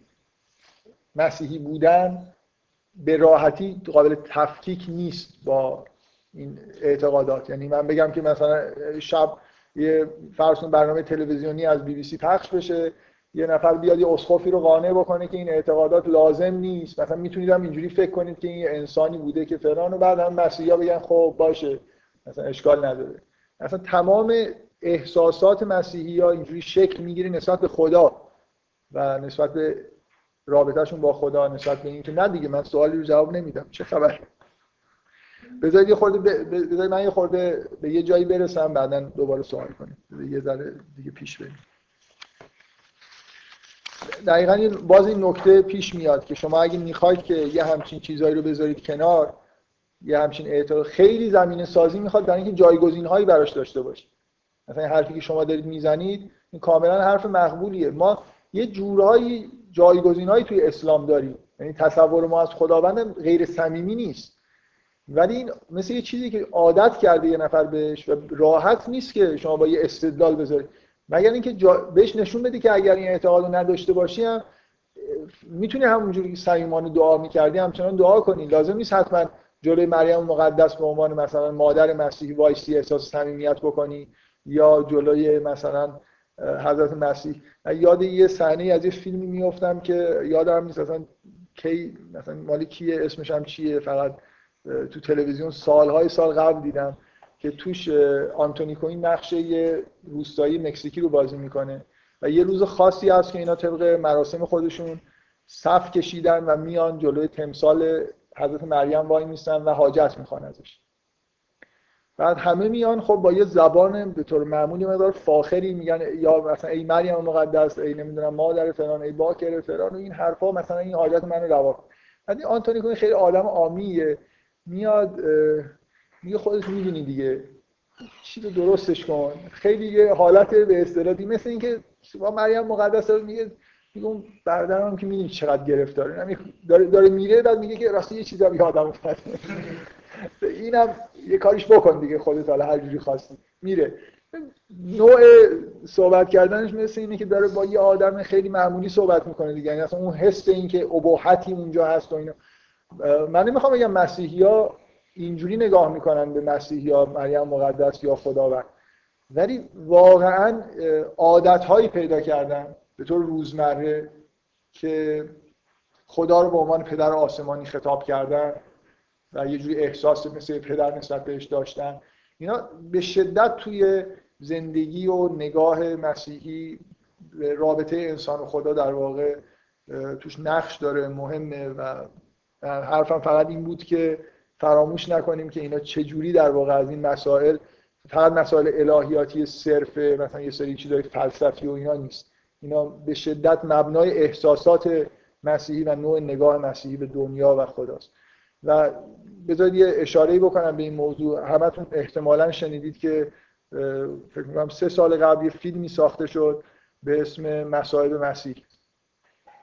که این فیلم خب یه قوقایی در جهان مسیحی به وجود آورد. یعنی گزارش های زیادی وجود داره از آدمایی که موقعی که این فیلم رو داشتن می‌دیدن خش می‌کردن. اصلا یه بلوایی بود دیگه. یعنی نمایش این فیلم نمایش فیلم معمولی توی سینماها نبود. فروش بینهایت غیر منتظره ای کرد و گزارش های از اینکه آدمایی با دیدن این فیلم شفا پیدا کردن اینا هم حتی وجود داره. من, من می‌خوام تمام این فیلم تاکیدش روی شکنجه هاییه که مسیح دیده درک مسیحیت یعنی شما بفهمید که مسیحی برای چی اینجا قش می‌کنه. چه, چه چیزی احساسات یه مسیحی رو تا این حد تحریک می‌کنه؟ برای خاطر اینکه چیزی که داره می‌بینه و تصوری که مسیحی یا از مسائب مسیح دارن اینه که این خداونده که داره رنج می‌کشه. فقط برای عشقی که به بشر داره. در حالی که هیچ نیازی نداره. ببینید این, این که مسیح می‌تونه هر لحظه خودش رو رها بکنه می‌تونه گیر نیفته می‌تونه اصلا به صورت انسان خداوند ظاهر نشه. همه این کارا رو کرده برای خاطر انسان ها یه جور عشق یه جور عشقی ماورای حتی اون چیزی که شاید ما بهش اعتقاد داشته باشیم یا وجود داره. خداوند حاضر خودش رو خار و خفیف بکنه شلاق بخوره برای خاطر انسان ها این تصور اینکه این خداونده که داره شکنجه میشه برای انسان و از روی عشقی که به انسان داره این در زندگی مسیحی ها نقش داره تو اعتقادشون توی زندگیشون توی رخش کردنشون و الی آخر. و توی اینکه شفا پیدا بکنن با این شدت احساساتی که پیدا می‌کنن. دیگه فعلا بذارید من دارم سعی می‌کنم یه حرفای دیگه ای بزنم. شما دارید یه اشکال دیگه ای می‌گیرید. بیشتر دارید دل مسیحی ها رو میشکنید ایشون میگه که اون آدمایی که دارن شکنجه رو چون انسانن دارن این گناه خیلی بزرگی مرتکب میشن. ولی هیچ چیزی قابل مقایسه جوابش هیچ چیزی قابل قیاس با گناه اولیه نیست. از نظر مسیحیت یعنی همیشه توجیهات به طور منطقی به این سمته که اون گناه اصلا نوعش متفاوته و یه جور دیگه ای باید در واقع نگاه بکنیم. من این تذکر رو دادم. در واقع ببینید اینجا مشکلی که وجود داره من می‌خوام حالا یه چیز یه خود کلی تر بکنم بحثو. برای همش توی این جلسات این مسئله پیش میاد که اگه مثلا یه شیوه نقدی داریم به کار می‌بریم به طور کلی هم بگم. شاید شما یه بار خواستید مکتب دیگه ای رو مثلا خودتون نقادی بکنید من چیزی که می‌خوام بگم و شباهتی داره به بعضی از جریانهایی که توی تفکر اسلامی هم وجود داره اینه که همه این ماجرا در واقع اون چیزی که ما بهش میگیم غلو و همیشه این مشکل وجود داره که وقتی یه غلو انجام شد در مسائل دینی و اعتقادی و جا افتاد برطرف کردنش خیلی سخت میشه. ببینید احساسی که به وجود میاد اینه که انگار شعن یه چیزی. شما وقتی عادت کردید مثلا فرض کنید اینایی که اصطلاحا علی اللهی هست حضرت علی رو خدا می‌دونن. شما وقتی میرید باش میگید که بابا حضرت علی خدا نبوده انسان کامل بوده. مثلا هر چی که تو بگید بوده به غیر از اینکه فقط خدا نبوده طرف سرشو تکون میده میگه تو هنوز علی رو نشناخت احساس می‌کنه که این آدم هنوز به اون حدی نرسیده که مثلا شأن حضرت علی رو بفهمه. من توی حج که بودم الان تو ایام حج هستیم با یه نفر با خب به اونجا هم اتاق داشتم دیگه. یادشون بخیر. آدمای خیلی جالبی هم بودن. یکیشون از این آدمایی بود که اعتقادات خیلی خیلی شدیدی به امام حسین داشت. و شاید مثلا بیشترین کار دینی که انجام می‌داد شرکت در مراسم مثلا روزه امام حسین بود تو خونه شخصی خودشون روزه می آوردن از این کار. و به شدت مثلا فرض کنید به این تیپ روایات اعتقاد داشت که مثلا کسی که یک قطره اشک در یه مجلس روزه امام حسین بریزه همه گناهانش بخشیده میشه و بهش مثلا بهش واجب میشه. حتما از این حرفا شنیدید دیگه. این آدم از بدشانسیش با کسای هم شده بود که همشون به هر یه جوری یعنی من و اون دوست دیگه‌مون مدام در طول این مدت با این بنده خدا بحث کردیم که خب مثلا اینجوری هم دیگه نیست. یعنی دیگه حالا درست امام حسین خیلی صفات ویژه داره و همه این حرفا قبول ولی اینجوری نیست که یه نفر بگه من رفتم هزار تا گناه کردم یه قطره اشک برم اونجا بریزم. و بعد دیگه همه گناهان بخشیده بشه بهشم واجب بشه. این هم خب دیگه بعضی مدتی حالا خیلی بحث نمی‌کرد و بعد ما از این حرفا زیاد زدیم. بعد من و اون دوست ما بدونی که این بنده خدا وارد بحث بشن با هم دیگه حرف می‌زدیم هی تایید می‌کردیم حرفای خودمون رو. تو هواپیما که نشستیم داشتیم میومدیم نزدیک ایران که داشتیم می‌رسیدیم برگشت به من گفت که گفت ولی شما هنوز قدر امام حسین رو نشناختید. ببینید من می‌خوام این احساس درک می‌کنید دیگه. مثل اینکه شما امام حسین اونقدر که بزرگ هست بزرگ نمی‌دونید. و امام حسین اونقدر بزرگ هست که خداوند مثلا برای یه قطر اش همه گناهان رو ببخشه. و اینجور احساسات احساسات قلوب آمیز یه چیزی داره می‌گیره اولا. برای خاطر اینکه آدم دوست داره اگر از یه کسی داره تبعیت می‌کنه مثلا من از یه پیغمبری فرض کنید من پیرو پیغمبری ام ولی معتقدم پیغمبر بزرگتر از این هم وجود داره. یه جوریه دیگه. خب مثلا من چرا نمیرم از اون آدمایی بزرگتر از این هستن تبعیت بکنم؟ یا اصلا موجودات مثلا بزرگتر از این اگه من پیغمبرم خود خدا باشه دیگه خیلی خیلی یه چیزی که از اون بزرگتر نشه خب بهتر دیگه. چرا چرا بالا؟ چرا هی تا جایی که میشه بالاش نبرم؟ همه ادیان همه اعتقادات. یعنی من یه بار یه چیزی اینجا نقل کردم در مورد استالین یه شعری در گرجستان مردم عوام ساخته بودن و میخوندن که ای مرد گرجی تویی که باران میفرستی. حالا که داریم تبعیت می‌کنیم از استالین دیگه حالا بگیم باران هم میفرسته خوبه دیگه رهبرمون رو تا جایی که میشه بالا ببریم. یه احساس خوبی به آدم میده. من پیرو کسی هستم که اصلا مشابهش در دنیا وجود نداره. بنابراین در همه ادیان همه جا غلو یه چیز شایعیه و برطرف کردنش همون مشکلی رو داره که الان در مورد مسیحیات به نظر من به وجود اومده و خیلی مسئله عمیق‌تر از اونیه که آدم در نگاه اول می‌بینه. یعنی تمام زندگی مسیحی یه جوری بر اساس این اعتقاد داره شکل می‌گیره و راحت نیست. من همش حرفم اینه که راحت نیست شما اعتقاد تجسد چون من یه جوری یه جلسه صحبت کردم و خیلی ساده. مثلا فرض کنید خب تصویر که اینجوری مشکل خیلی ساده ای داره. بقیه استدلالام که به نتیجه نمی‌رسن پس مثلا خیلی راحت. بگیم تجسد و تسلیس رو از مسیحیت میشه. مثلا راحت کنار گذاشت برای اینکه همه چیزایی که می‌خوان بدون این اعتقادات هم جور در میاد. واقعا اینه که همه چیزایی که از نظر عاطفی می‌خوان بحثم اینه. اون حرفای منطقی الهیاتشون جور در میاد. ولی بحثای عاطفی که در مورد عبادت و اعتقاد به خدا و اینا دارن با کنار گذاشتن تجسد یه آسیبی بهش می‌رسه. اگه مسیحی هستن که مثلا فرض کنید مثل همین جان هیک و افرادی که تو اونجا مقاله نوشتن تو اون کتاب و می‌خوان که تجسد رو حذف بکنن حداقل باید این هوشیاری رو داشته باشن که چی می‌خوان جاش بذارن.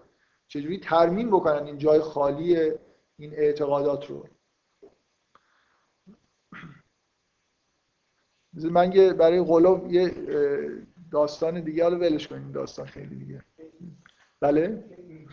یه داست... من یه بار شاهد یکی از این ملاقات بودم که با رهبری می‌کنن. مثلا شاید دانشجوها بودن رفته بودن. و خب این نفر اول اومد با فکر می‌کنم دست داد. نفر دوم دست داد نفر سوم دست داد. نفر چهارم دست داد و روبوسی کرد. نفر پنجم دست داد روبوسی کرد ششمی هفتمی هشتمی نهمی یکی اومد دست داد روبوسی کرد و دستش رو بوسی.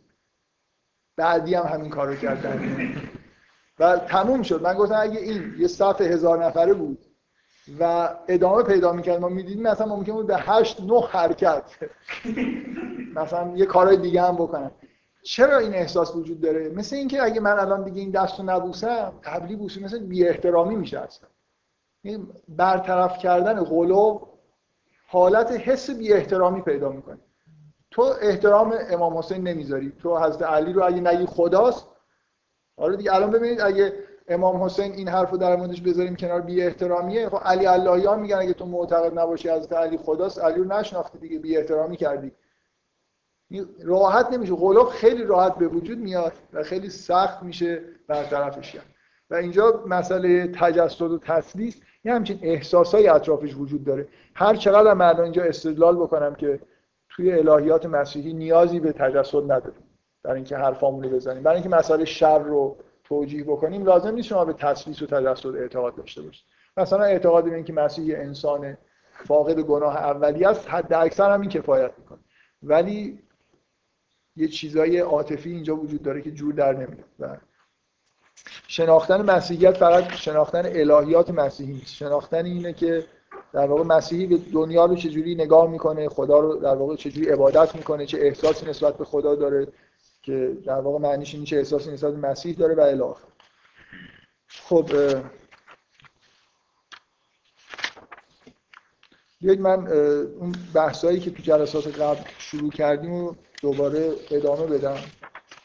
با فرض اینکه این تذکر رو شدیدا بهتون دادم که هر چقدر استدلال بکنیم به نوعی جبران اون جای خالی این اعتقادات رو به راحتی نمی‌تونیم بکنیم مگر اینکه یه تمهیدات یه نفر داشته باشه که الگوهای جدیدی ارائه بده. مثلا فرض کنید الان کسایی که منتقد تجسد و تثبیت هستن از توی خود مسیحی ها خیلی بحث های تاریخی می‌کنن.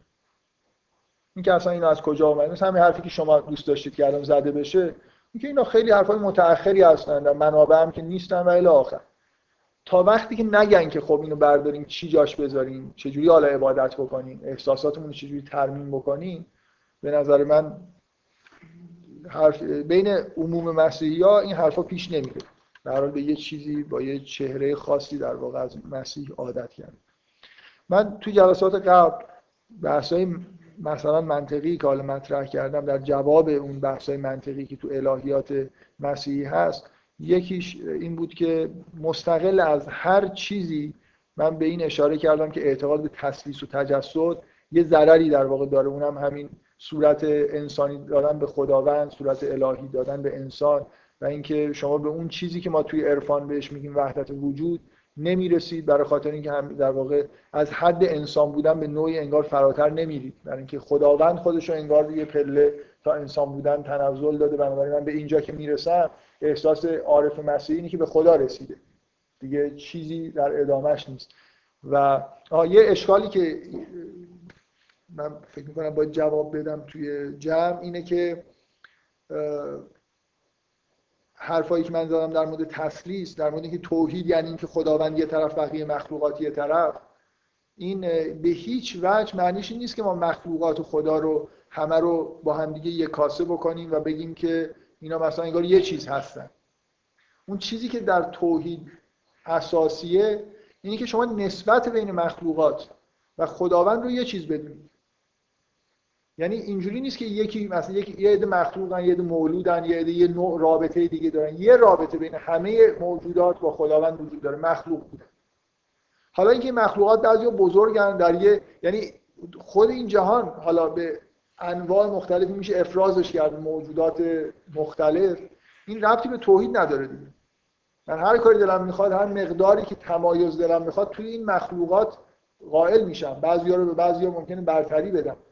ولی اینطوری نیست که روح القدس مسیح یا هر موجود دیگه جبرئیل یا کسی رو اینجا بخوام نسبت جدیدی بین اون با خداوند تایید بکنم. توحید یعنی اینکه شما نسبت همه موجودات رو با خدا یکسان ببینید.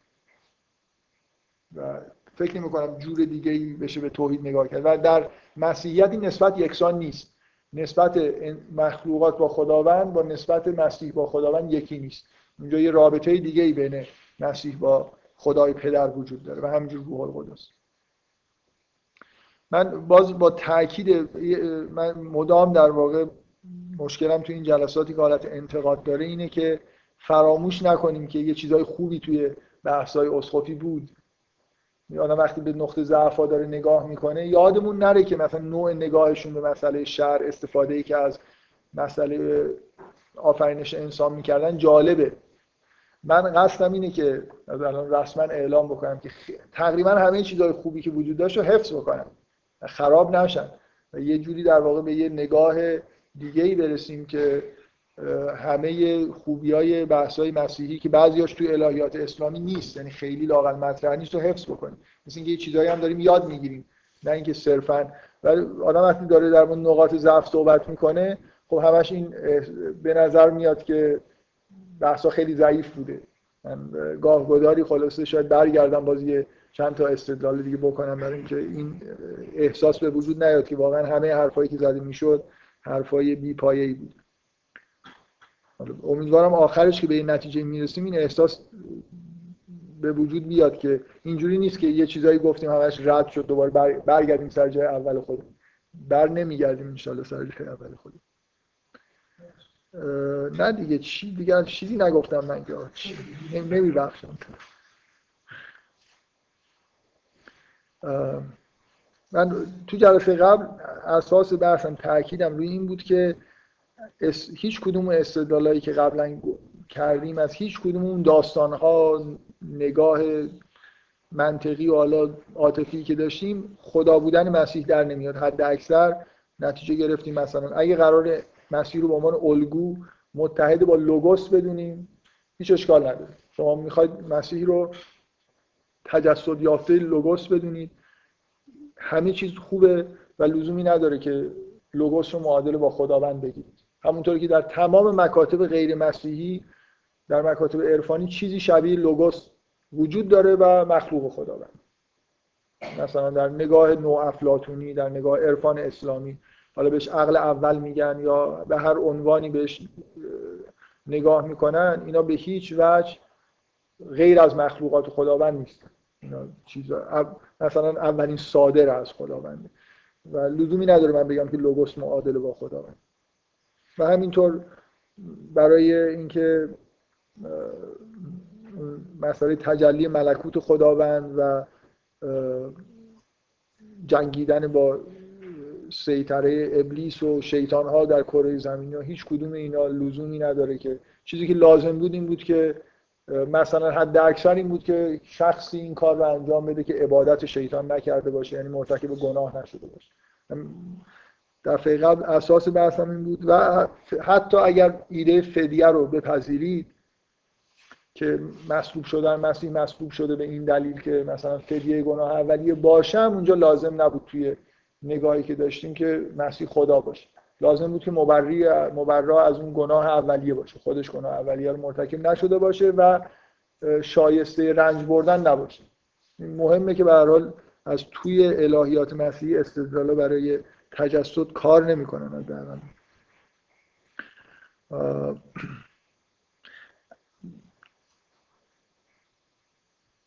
خب حالا تو این جلسه که تقریبا داره تموم میشه.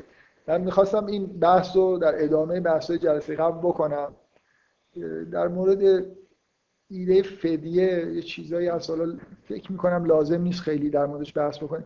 به نظرم ضعیفترین ایده الهیاتی مسیحیت که من مطرح کردم من سعی کردم چیزایی که به نظرم نسبتا خوب و معقول است مطرح بکنم ایده فدیه است.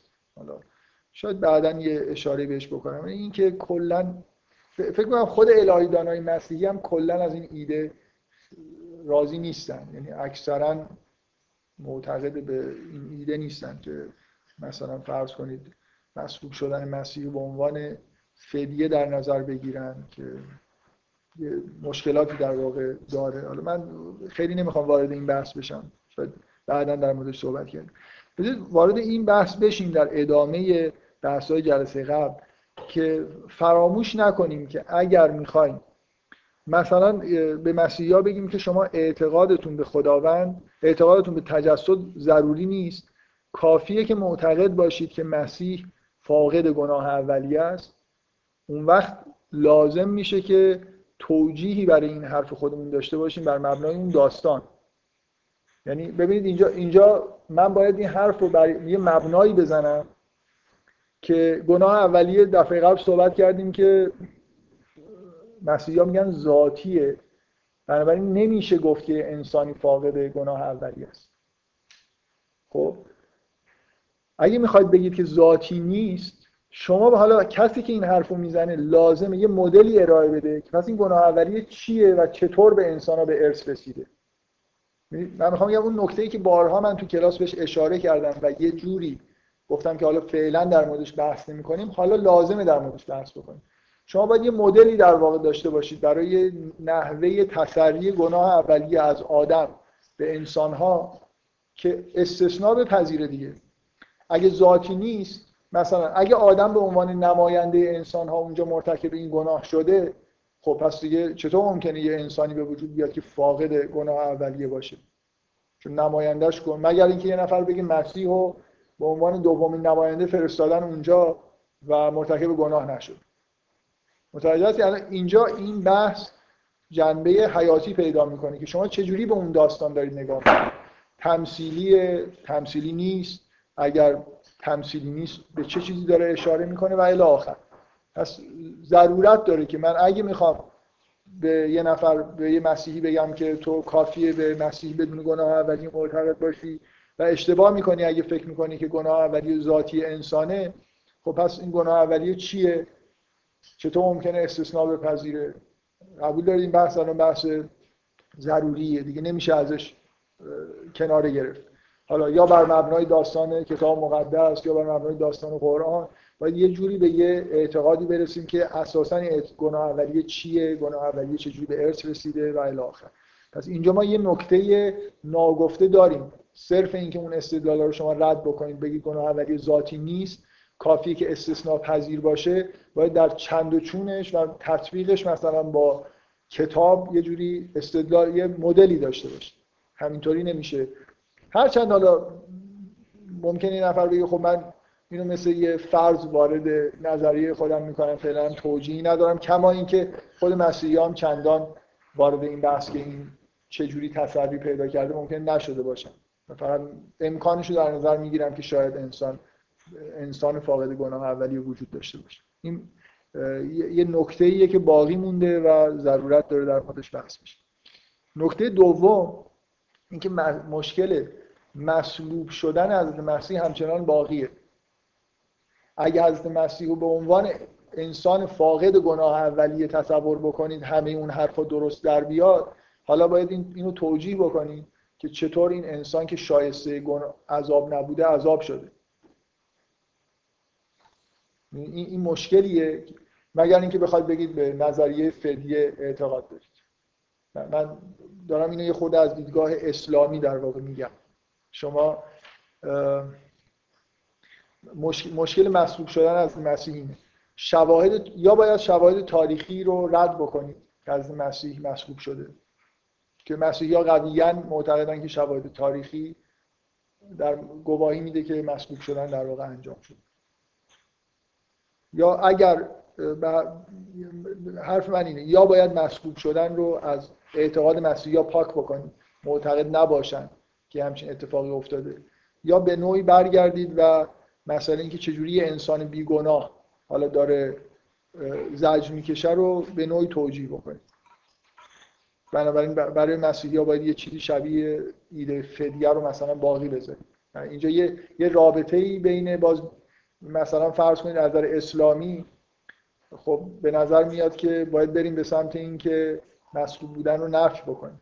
ولی اگر مسلوب شدن رو بخواید باقی بذاری من حرفم شاید خیلی روشن نیست. شما ضرورت نداره که عیسی خدا باشه تا مسکوب شدنش تبدیل به علامت سوال بشه. عیسی اگه یه انسان یه پله بیارید پایین تر بگید یه انسانی بیگناه هستم همچنان مسکوب شدن علامت سواله. و تمام روایت اسقفی من اینو باز برگردیم خود احساسات مسیحی ها رو درک بکنیم. من فکر می‌کنم که خیلی مهمه یه چیزایی رو فهمیدن. ببینید همه مسیحیت روایت مسیحی به معنای امروزیش در واقع اینجوری برای پاسخ به این سوال به وجود اومده. مسیح کی بوده؟ خب از قرائن و شواهد از اعمال محیر العقولی که انجام داده و حالا شاید بعضی از متون یا به طور حالا بدون دلیل خیلی قاطع به این احساس می‌رسن که مسیح ماورای انسان خداونده. حالا بگید یه خورده پایینتر یه انسان بی‌نظیریه که مثلا مبرای از گناه اولی است و الاخر و بعد مشکل تمام در واقع الهیات اینه که حالا من می‌خوام به عنوان یه فرد معتقد به مسیحیت بفهمم که چطوری همچین حالا خدا یا انسان فوق ای که با قدرت های بینهایتی هم ازش بروز کرده در مدت زندگیش که چطور اینجور خار و خفیف شده و از این دنیا رفته. ببینید شما خودتون رو بذارید جای پیروان مسیح در زمان موقتا مصلوب شدن رو قطعی بگیرید به عنوان فکت تاریخی. یه شخصی ظهور کرده در مدت دو سه سال زندگیش مردم زنده کرده. همه کاری کرده. طوفان رو با یک کلام خودش مثلا فرو نشانده روی آب را رفته. هر بیماری رو شفا داده و هر کار ممکنی ممکنی رو انجام داده. بعد شما بله؟ هر کار ممکنی رو هر چقدر هم که سخت بوده نه کار غیر ممکن رو که انجام غیر ممکن انجام نده کاری که برای شما غیر ممکن بوده رو انجام بده. کار غیر ممکن یعنی چیزی که ممکن نیست یعنی خب هیچ که انجام مثلا مربع سزلی ساختن.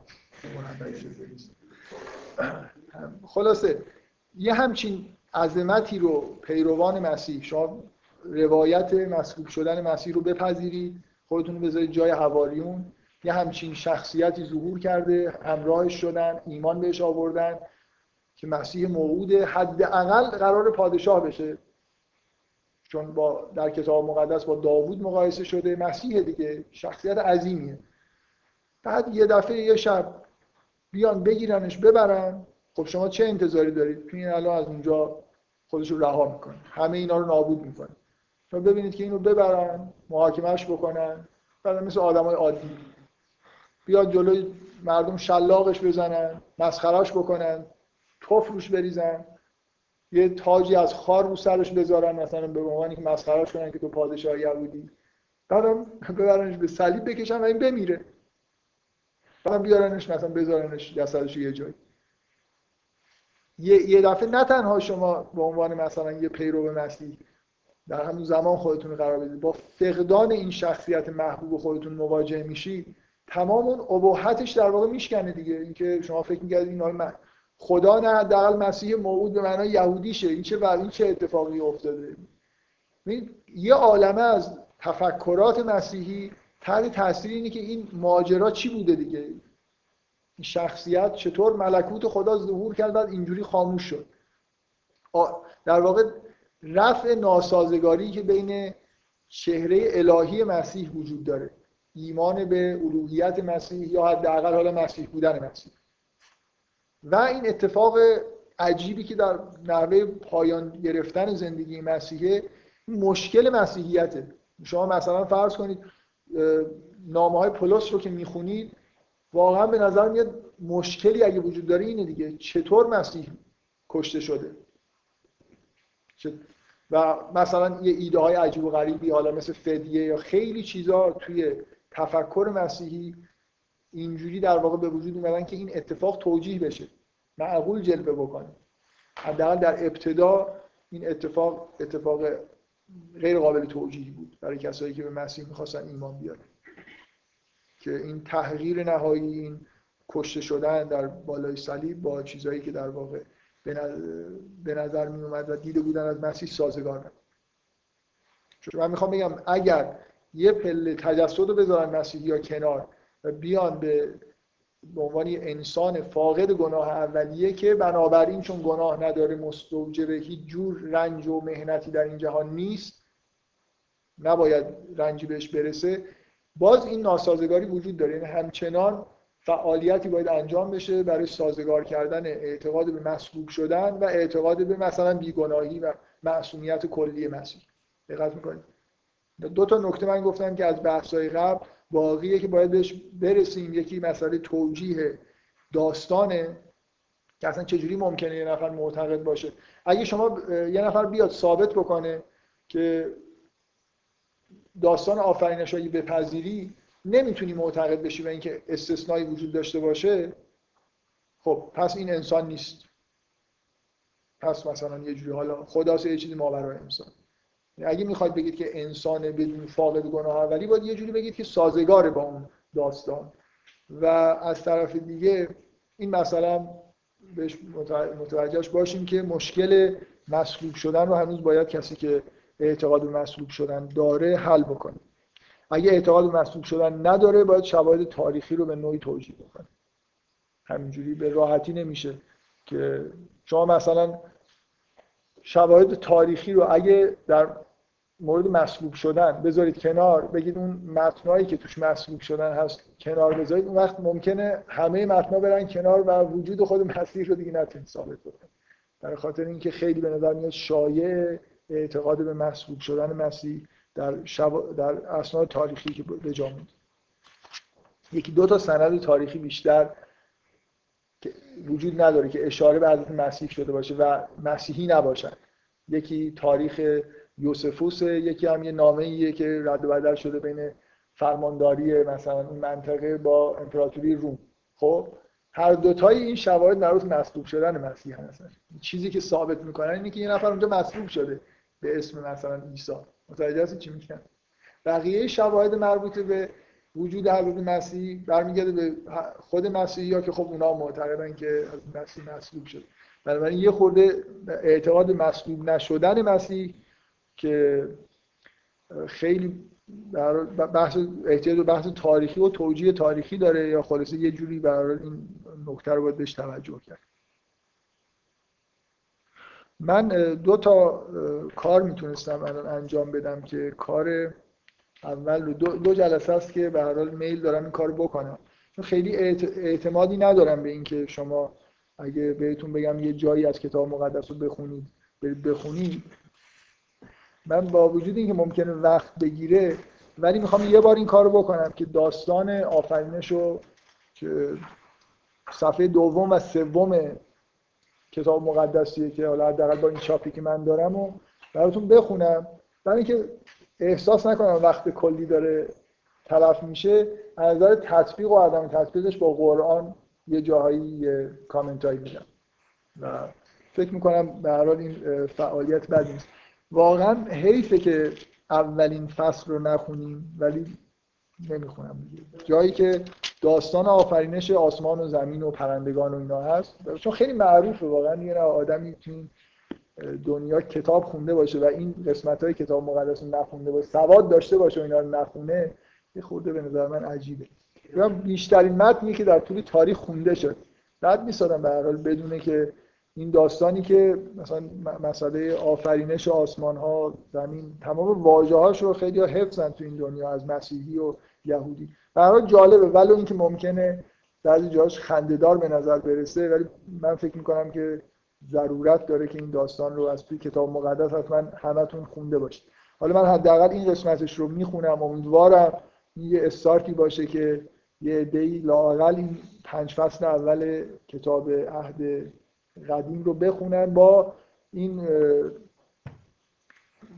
چون یه جایش خیلی خوندنش سخته مخصوصا مثلا صفر اعدادش یا یه جاهایی که مربوط به شرایط کهانت رو نمی‌دونم بعضی از مراسم میشه که دیگه اونقدر احکام وارد جزئیات میشه که تو عمرتون ندید یه همچین چیزی رو.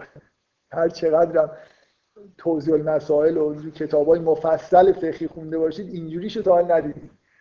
که مثلا فرض کنید در مورد اینکه چادر چطوری باید باشه و اینا خیلی واقعا این نمونه خوبیه که بعدا حالا در تاریخ یهودیت این دیگه به کجاها رسیده دیگه؟ از نظر جزء فقه یهودی از نظر جزئیات دیگه در یه حد غیر قابل تصوریه واقعا. حالا بگذاریم. من از یه جایی شروع می‌کنم به خوندن. من ببخشید خواهش می‌کنم. اگه چی می‌خواد بگید آخه الان. من دارم داستان می‌خونم ها؟ خب آره دیگه قبلش چی می‌خواید بگید الان شما این کتاب رو ولی درباره که درباره این فرض مسیح قرآن اولی نداره دست کم نه. مسیح دست شیطان بهش نرسیده اول شیطان نکرده. موقعی که اسقاط بودی چیزایی آها من یه استدلالای در اون دوران از در از قرآن کردم که هنوز وارد بحث موردش نشدم. خیلی نگران نباشید من عجله ندارم. من همینجوری حرف چند من چیزی ندارم برای تعداد جلسات.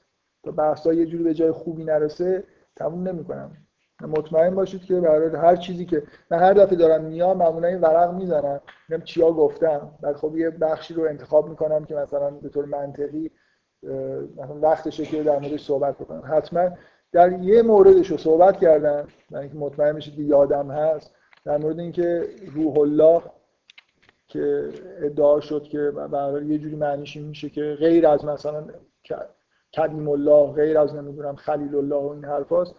که روح الله اولا تو قرآن این واژه برای مسیح استعمال نشده که این خیلی مهم نیست برای اینکه برای لقب از مسیح در اعتقاد مسلمان ها هست و اینکه روح خدا دو تا مخلوقات در قرآن اینجوری. اگه می‌خوام از قرآن استفاده بکنیم روح خدا یه چیزی در مثلا ارشد انگار ملائکه است. تنزل الملائکه و بر روح الف لام وقتی سر روح میاد یا مثلا اینکه ارسلنا الیها روحنا این روح یه اصطلاحی در قرآن به این معنی. حالا اینکه یه نفر بخواد با تمثیل و تشبیه و اینا نتایج دیگه از واژه روح الله بگیره از قرآنی هم چیزی بر نمیاد. و این استدلال رو یادم در موردش صحبت آره حالا 26 امین آیه اینه که سرانجام خدا فرمود انسان را شبیه خود بسازیم. اولین جمله اینه. خدا فرمود انسان را شبیه خود بسازیم.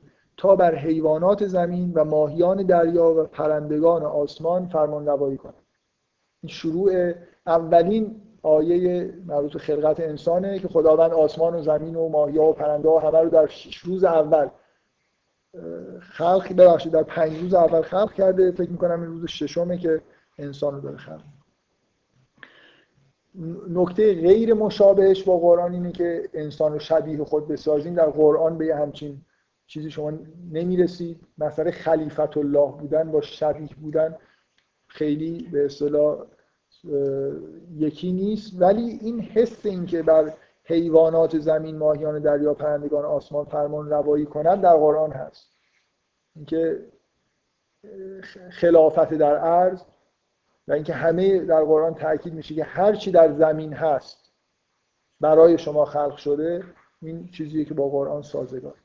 انگار انسان رو خداوند به عنوان فرمان روای زمین قرار داده فقط با این تفاوت که اگر جهانبینی جهانبینی مثلا فرض کنید توراتی این رو همراه خودش به طور زمینی داشته باشه که زمین اصل خلقته یعنی جای زندگی فقط زمین زمین در مرکز عالمه و آسمان ها مثلا یه جوری در حاشیه زمین قرار گرفتن بنابراین فرمان روایی بر زمین یه جوری به معنای فرمان روایی در جهان میشه. بذار من اگه هر جمله رو بخونم بخواید سوال بکنید که این تا من اگه اگه اشکال نداره که مثلا هشت و نیمم بشینیم سوال. من برای من این شروع کنم تمومش نمی کنم تا آخرش میگم. در اینکه فکر می‌کنم خب بگو. آره. اگه جسمی آره ولی آره حالا بذارید خیلی من نمی‌خوام بگم این نکته مهمی نیست برای اینکه انسان خدا نیست انسان داره خلق میشه ولی یه جوری بین انسان و خدا شباهتی هست. یعنی در خود تو ما تو روایاتمون این که انسان در صورت مثلا خداوند خلق شده اینا چیزایی داریم. ولی تو داستان من دارم مقایسه می‌کنم. با داستان همین داستان توی قرآن. اونجا مسئله شباهت نیست. مسئله جامعیت انسانی که می‌تونه اسماء الهی رو همه رو بدونه تعلیم ملائکه هست چیزی یه خورده متفاوت برار پس خدا انسان را شبیه خود آفرید. او انسان را زن و مرد خلق کرد و ایشان را برکت داده و فرمود بارور و زیاد شوید. زمین را پر سازید بر آن تسلط یابید و بر ماهیان دریا و پرندگان آسمان و همه حیوانات فرمان روایی کنید. دقت می‌کنید که انسان توی زمین خلق شده. بنابراین حبوط و اون حرفا که میگن بعدا انسان به زمین بیاد اصلا توی تورات مطلقا نیست. از روز اول انسان توی زمین خلق شده و قرار فرمان روایی بکنه. تمام گیاهان دانهدار و میوه های درختان را برای خوراک به شما دادم. و همه علف های سبز را به حیوانات و پرندگان و خزندگان بخشیدم از علف های سبز به حیوانات و پرندگان و خزندگان بخشیده شده و گیاهان دانهدار و میوه های درختان برای خوراک انسان. آنگاه این احساس که از همون اول احکام چیزی وجود داره احکام شرعی وجود داره. یه جور حرمت مثلا خوردن علف های سبز اینجا در داستان خلقت هست. آنگاه خدا به آنچه آفریده بود نظر کرد و کار آفرینش را از هر لحاظ عالی دید. شب گذشت و صبح شد. این روز ششم بود. به این ترتیب آسمان ها و زمین و هر چه در آنها بود تکمیل گردید. با فرارسیدن روز هفتم خدا کار آفرینش را تمام کرده دست از کار کشید. خدا روز هفتم را برکت داد آن را مقدس اعلام فرمود. زیرا روزی بود که خدا پس از پایان کار آفرینش آرام گرفت. به این ترتیب آسمان ها و زمین آفریده شد. این روز هفتم همون روزیه که بعدا در شرع یهودی روز مقدس روز شنبه است که هر کاری غیر مجازه برای اینکه خداوند هم در روز هفتم دیگه کاری انجام نداد و استراحت کرد. خب آدم و حوا. این عنوانا رو البته خب بعدا تو این کتاب گذاشتم. هنگامی که خداوند آسمان ها و زمین را ساخت هیچ بوته و گیاهی بر زمین نرویده بود. زیرا خداوند هنوز باران نبارانیده بود. و همچنین آدمی, آدمی نبود که روی زمین کشت و زر نماید. اما آب از زمین بیرون می آمد و تمام خشکی ها را سیراب می کرد آنگاه خداوند از خاک زمین آدم را سرشت. این که میگن تورات چند تا نویسنده داره یه دلیلش این تکرار هاست و تغییر لحن هاست. شما تو ترجمه فارسی تغییر لحن رو احساس نمی کنید ولی خب میگن به زبان عبری کاملا این تغ...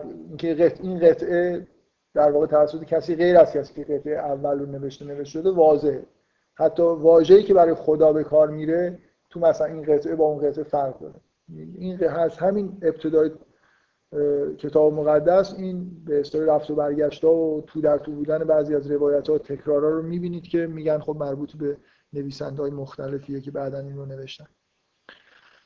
الان دوباره در واقع برگشتیم به جایی که هنوز آدم خلق نشده خداوند مثلا داره آدم خلق می‌کنه. آنگاه خداوند از خاک زمین آدم را سرشت. سپس در بینی آدم روح حیات دمیده به او جان بخشید و آدم موجود زنده ای شد. خیلی شبیه چیزی که در قرآن در مورد خلقت آدم از خاک و دمیدن روح چیزی شبیه این پس از اون خداوند در سرزمین عدن واقع در شرق باقی به وجود آورد و آدمی را, آدمی را که آفریده بود در اون باغ گذاشت. محل اسکان آدم و حوا در باغ عدن که در شرق گذاشت. شرق چه چیزی؟ در هر حال حالا میشه اینا, اینا واقعا چیز دیگه. میشه تعبیر مثلا تمثیلی از شرق کرد. بله. شرق بهشت. خداوند انواع درختان زیبا در آن باغ رویانی تا میوه های خوشتم دهند. او در وسط باغ درخت حیات و همچنین درخت شناخت نیک و بد را قرار داد. از سرزمین عدن رودخانه هایی به سوی باغ جاری شد تا آن را آبیاری کنند این از یه درخت حیات داریم توی این باغ باغ بهشت و یه درخت شناخت نیک و بد رسما اینا در مرکز در وسط باغ قرار از سرزمین عدن رودخانه هایی به سوی باغ جاری شد تا آن را آبیاری کنند سپس این رودخانه به چهار رود کوچکتر تقسیم گردید. رود اول فیشون است که از سرزمین حویله میگذرد این در آنجا طلای خالص مروارید و سنگ جزع یافت می شود رود دوم جیهون است که از سرزمین کوش عبور می کند سوم رود دجله است که به سوی شرق آشور جاری است و رود چهارم فرات است. آره همین طرف ها بوده خداوند آدم را در باغ عدن گذاشت تا در آن کار کند و از آن نگهداری نماید. و به او گفت از همه میوه های درختان بخور به جز میوه درخت شناخت نیک و بد زیرا اگر از اون میوه بخوری مطمئن باش خواهی مرد. بذار در مورد اختلاف ها بحث کنیم. به غیر از اینکه اینجا نشانه های باغ داده میشه و در زمین قرار گرفته و بعدا که سقوط یا حبوط انسان پیش میاد مسئله فرستاده شدن به زمین اصلا پیش دیگه مطرح نیست. یعنی فقط انگار یه جوری از این باغ بیرون میشه. نکته خیلی خیلی مهم اینه که اینجا درختی که در قرآن درختی هست که ازش نهی شدن و نه عنوانی داره نه هیچی. و اینجا تاکید روی اینه که اون درختی که نباید ازش خورده بشه درخت شناخت نیک و بده. و خب این خورده می‌دونید در فرهنگ یهودی و مسیحی خیلی باستاب زیادی داره دیگه. اینکه اصولا بیگناهی یه جور معصومیت با یه جور نمی‌خوام بگم جهل یه جور سادگی و دانش. بله. آفرین حالا مثلا این چیز مایه ها. یه احساس اینجوری کلا وجود داره. یعنی انسان انسانی که مثلا انگار معصومه به نوعی آدم سادگی و طبیعیه که خب به هر حال اصلا انگار گناه اولیه شناخت نیک و بده. حالا بذارید خود جلوتر بریم این تعبیرهایی که بعدم میادم اینو تقویت می‌کنیم و نکته دیگه که در اخت... در خداوند آدم رو در باغ عدن گذاشت تا در آن کار کنند توی روایت اسلامیش اینجوری نیست. فقط انگار اونجا قرار خوش بگذره میگه که بخور از این میوه ها قرار نیست که کاری انجام بده. ولی اینجا نگهداری باغ به آدم سپرده شد خداوند فرمود شایسته نیست آدم تنها بماند. باید برای او یار مناسبی به وجود آورند. آنگاه خداوند همه حیوانات و پرندگانی را که از خاک سرشته بود نزد آدم آورد تا ببیند آدم چه نامهایی بر آنها خواهد گذاشت. این مشابه تعلیم اسماء خداوند موجودات رو میاره تا آدم اسمشون رو در واقع نام بذاره نه اینکه بدون نام ها بدین ترتیب تمام حیوانات و پرندگان نامگذاری شدن. در واقع انسان نامگذاری کرده همه چیز رو. به هر حال ببینید در داستان تورات هم اشاره به ویژگی انسان از در زبانی هست. به عنوان نکته خیلی مهم. تمام نام ها رو انسان روی مخلوقات می‌ذاره. قبل از اینکه انگار انسان به وجود بیاد اینا نام ندارن. توی قرآن خب این یه خورده باز حالت کلی تری داره. که انسان یه جامعیتی از در زبانی داره مخصوصا در در علم به اسما که اسما لزوما حالا اسماء الهی نیست ولی در واضحه که اونجا هم اشاره به یه جور جامعیت زبانی وجود داره. پس آدم تمام حیوانات و پرندگان رو نامگذاری کرد اما برای او یار مناسبی یافت نشد. یه جوری این احساس وجود داره که این کار از بین همینا ممکن بود یافت بشه. اینکه خداوند دارن تصمیم می‌گیره که یه کسی رو خلق بکنه برای آدم آنگاه خداوند آدم را به خواب عمیقی فرو برد و یکی از دنده هایش را برداشت و جای آن را با گوشت پر کرد و از آن دنده زنی سرشت و او را پیش آدم آورد. این توفیلی بودن زن به وضوح خب اینجا در این داستان وجود داره. می‌دونید که در تمام تاریخ در مسلمان ها با اینکه یه همچین اشاره مطلقا در قرآن نیست ولی خیلی خوششون اومده. معمولا این رو اعتقاد دارم بهش که مثلا حوا بله؟ یعنی یه جوری میشه اون رو اینطوری برداشت کرد دیگه نه. نه مثلا اون منفیش نیست. کل حالا زمینش میگن که اصلا زمیر زمیر مؤنث میگه برعکس. نه نه نه نه چیه؟ تو داری میگی که یه جوری انگار نه مثلا که داری میشه خلق من هو زوج برداشت. چجوری میشه برداشت؟ این کرد؟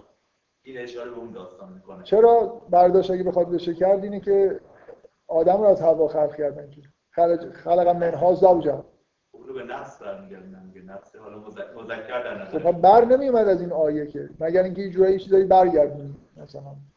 نه من نمیگم درسته. من میگم خیلی غیر معقول نیست. چرا؟ خیلی غیر معقول. من من فکر نمی کنم که هر حال چیز باشه. این داستان این داستان بوده و به نوعی خوشایندم بوده و خب حالا به حال میشه معمولا یه کاری کرد.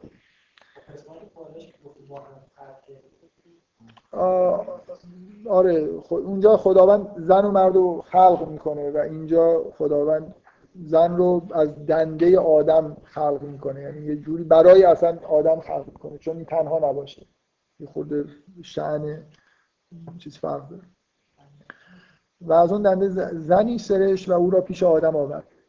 آدم گفت این این است استخوانی از استخوانهایم و گوشتی از گوشتم. نام او نسا باشد. چون از انسان گرفته شد. به این سبب است که مرد از پدر و مادر خود جدا می شود و به همسر خود می پیوندد و از آن پس آن دو یکی می شوند. توی عهد جدید بعدا از این آره استدلال اینکه چرا نباید طلاق واقع بشه از این آیه استنباط میشه که یکی میشن و وقتی یکی شدن دیگه نباید اصلا جدا بشن. آدم و همسرش هر چند برهنه بودن ولی احساس خجالت نمی‌کردن. برای اینکه هنوز درختی نیک و بد رو نخوردن بعد که می‌خورن متوجه میشن که اینجا چیز شرم آوری فصل سوم. مار از همه حیواناتی که خداوند به وجود آورد زیرکتر بود. روزی مار نزد زن آمد به او گفت آیا حقیقت دارد که خدا شما را از خوردن میوه تمام درختان باغ منع کرده است؟ زن در جواب گفت ما اجازه داریم از میوه همه درختان بخوریم به جز میوه درختی که در وسط باغ است. خدا امر فرموده است که از میوه آن درخت نخوریم و حتی آن را لمس نکنیم وگرنه میمیریم. تفاوت‌های وحشتناک. اولا شیطانی وجود نداره در داستان. ماره که باعث فریبه. و اشاره ای به اینکه مار تبدیل شده شیطان باشه در تورات نیست. یکی از حیواناتی که خلق شده ماره که اصلا زیرک داره. و میاد و سراغ حوا میاد. یعنی فریب از طریق زنه که واقع میشه. تو قرآن اگر مست... تقصیر آدم نباشه لااقل تقصیر حوا نیست. یعنی در به نظر میاد دوتای هر دو این کارو می‌کنن ولی حالا اینجا خیلی داستان به طور مشخصی فریب در واقع مار زن رو فریب میده و زنه که گناه رو در واقع به وجود میاره.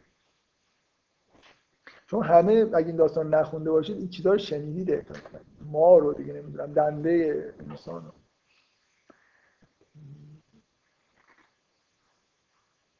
و چیزی که ازش نه شدن که اگه اون از درخت بخورن یا لمس بکنن میمیرن.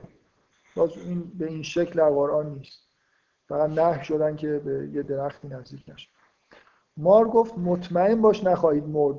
و می‌بینید که نمیمیرن. خیلی جالبه. و خداوند گفته بود واقعا امر کرده بود که نخورید که میمیرید ولی می‌خورن نمیمیرن و مار داره راست میگه. من واقعا برای خنده اینو نمیگم. ببخشید. همینجوری بحث چیز دارم میگم. یعنی یه نکته دارم میگم. نمیگم بخندید. مطمئن باش نخواهید مرد. اینقدر متنای عجیب غریب تر از این خوندم و نخندیدم که این چیزی نیست. بلکه خدا خوب می‌داند زمانی که از میوه اون درخت بخورید چشمان شما باز می شود و مانند خدا می شود و می توانید خوب را از بد تشخیص دهید. آن درخت در نظر زن زیبا آمد و با خود اندیشید میوه این درخت دلپذیر می تواند خوش خوشتم باشد و به من دانایی ببخشد. پس از میوه درخت چید و خورد و به شوهرش هم داد و او نیز خورد. خودش یعنی اصلا آدم حتی شخصا هم درخت میوه رو چیز نکرده لمس نکرده. خود حواس که خودش قبل از آدم خورده و یکی هم داده که آدم آنگاه چشمان هر دو باز شد و از برهنگی خود آگاه شد. پس با برگ های درخت انجیر پوششی برای خود درست کردن که این خیلی شبیه روایت این روایت در قرآن هست که از برگ های درخت ها برای خودشون پوشش درست عصر همون روز آدم و زنش صدای خداوند را که در باغ راه می‌رفت شنیدند و خود را لابلای درختان پنهان کردند. خداوند آدم را ندا داد ای آدم چرا خود را پنهان می‌کنی؟ خب اینا دیگه واقعا ویژگی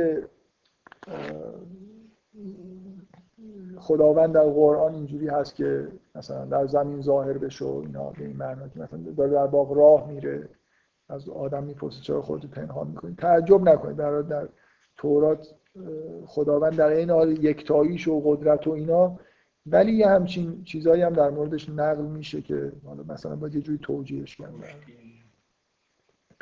خداوند آدم رو ندا داده آدم چرا خود را پنهان می‌کنی آدم جواب داد صدای تو رو در باغ شنیدم و ترسیدم زیرا برهنه بودم پس خود را پنهان کردم. خداوند فرمود چه کسی به تو گفت که برهنه ای؟ آیا از میوه اون درخت خوردی که به تو گفته بودم از آن نخوردی آدم جواب داد این زن که یار من ساختی از آن میوه من داد و من هم خوردم. آنگاه خداوند از زن پرسید این چه کاری بود که کردی؟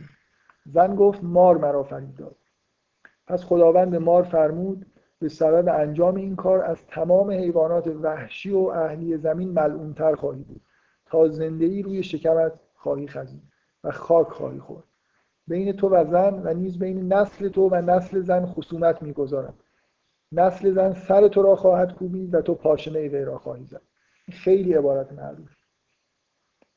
اینکه مار پاشنه و حالا توی ادبیات دینی مسیحی و یهودی هم خیلی بازتاب داشت.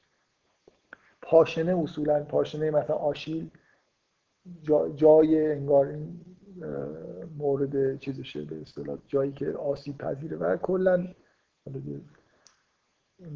توصیف به تمثیل که نسل زن سر تو را خواهد کوبید و پاشنه به را خواهید آنگاه خداوند به زن فرمود درد زایمان تو را زیاد می‌کنم و تو با درد فرزندان خواهی زایی.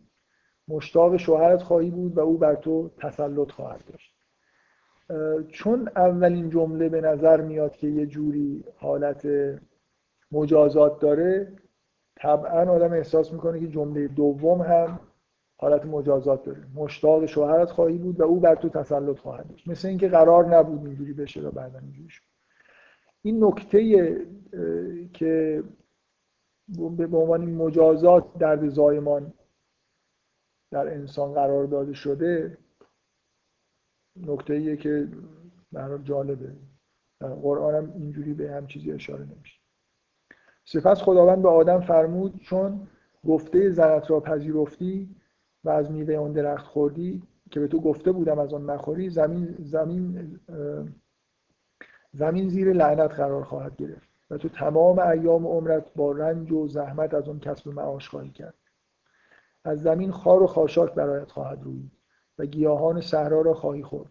تا آخر عمر به عرق پیشانیت نان خواهی خورد و سرانجام به همون خاک خاکی باز خواهی گشت که از آن گرفته شدی. زیرا تو از خاک سرشته شدی و به خاک هم برخواهی گشت. این زحمت هایی که در زمین انسان متحمل میشم نتیجه اینی که گناه کرد.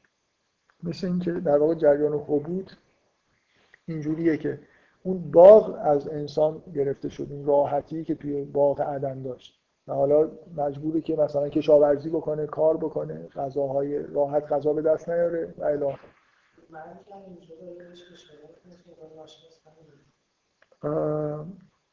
یه مقدار مشکوکه که بشه نتیجه گرفت که مرگ ناشی از این.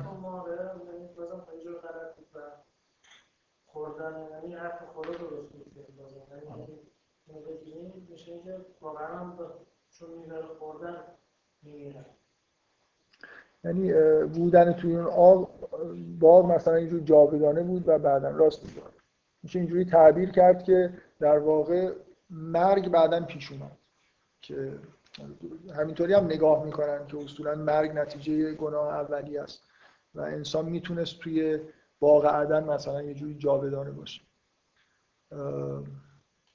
آره درست. آدم زن خود را حوا یعنی زندگی نامید چون او میبایست مادر همه زندگان شود. خداوند لباسهایی از پوست حیوان تهیه کرد و آدم و همسرش را پوشانی سپس خداوند فرمود حال که آدم مانند ما شده است و خوب و بد را می‌شناسد نباید گذاشت از میوه درخت حیات نیز بخورد و تا ابد زنده بماند. این درخت حیات دیگه اگه میخوردن مثلا تا ابد زنده میشه زنده یعنی که آدم مثل ما شده یعنی که خوب بد رو هیچ کس رو از خدا تشخیص نمی‌داد. این یه جوری صفت الهی پیدا کرده که با خداوند در شریک شده که خداوند نمی‌خواست کسی در این صفت شریک بشه. پس خداوند از او را از باغ عدن بیرون ران تا برود و در زمینی که از خاک آن سرشته شده بود کار کند. بدین ترتیب او آدم را بیرون کرد و در سمت شرقی باغ عدن فرشتگانی قرار داد تا با شمشیر آتشینی که به هر طرف میچرخید راه راه درخت حیات را محافظت کند. این پایان داستان آفرینشه و بعد ماجرای حابیل و قابیل توی تورات میاد. من چون مجبوریم مفصل در مورد داستان آفرینش بعدا بحث بکنیم فکر می‌کنم لازم بود که اصلا الان لاقل داستان یه بار اگه نمی‌خونید شنیده باشید بعد برای خاطر اینکه فکر می‌کنم تفاوتایی که با داستان و قرآن داره به نوعی اهمیت پیدا می‌کنه.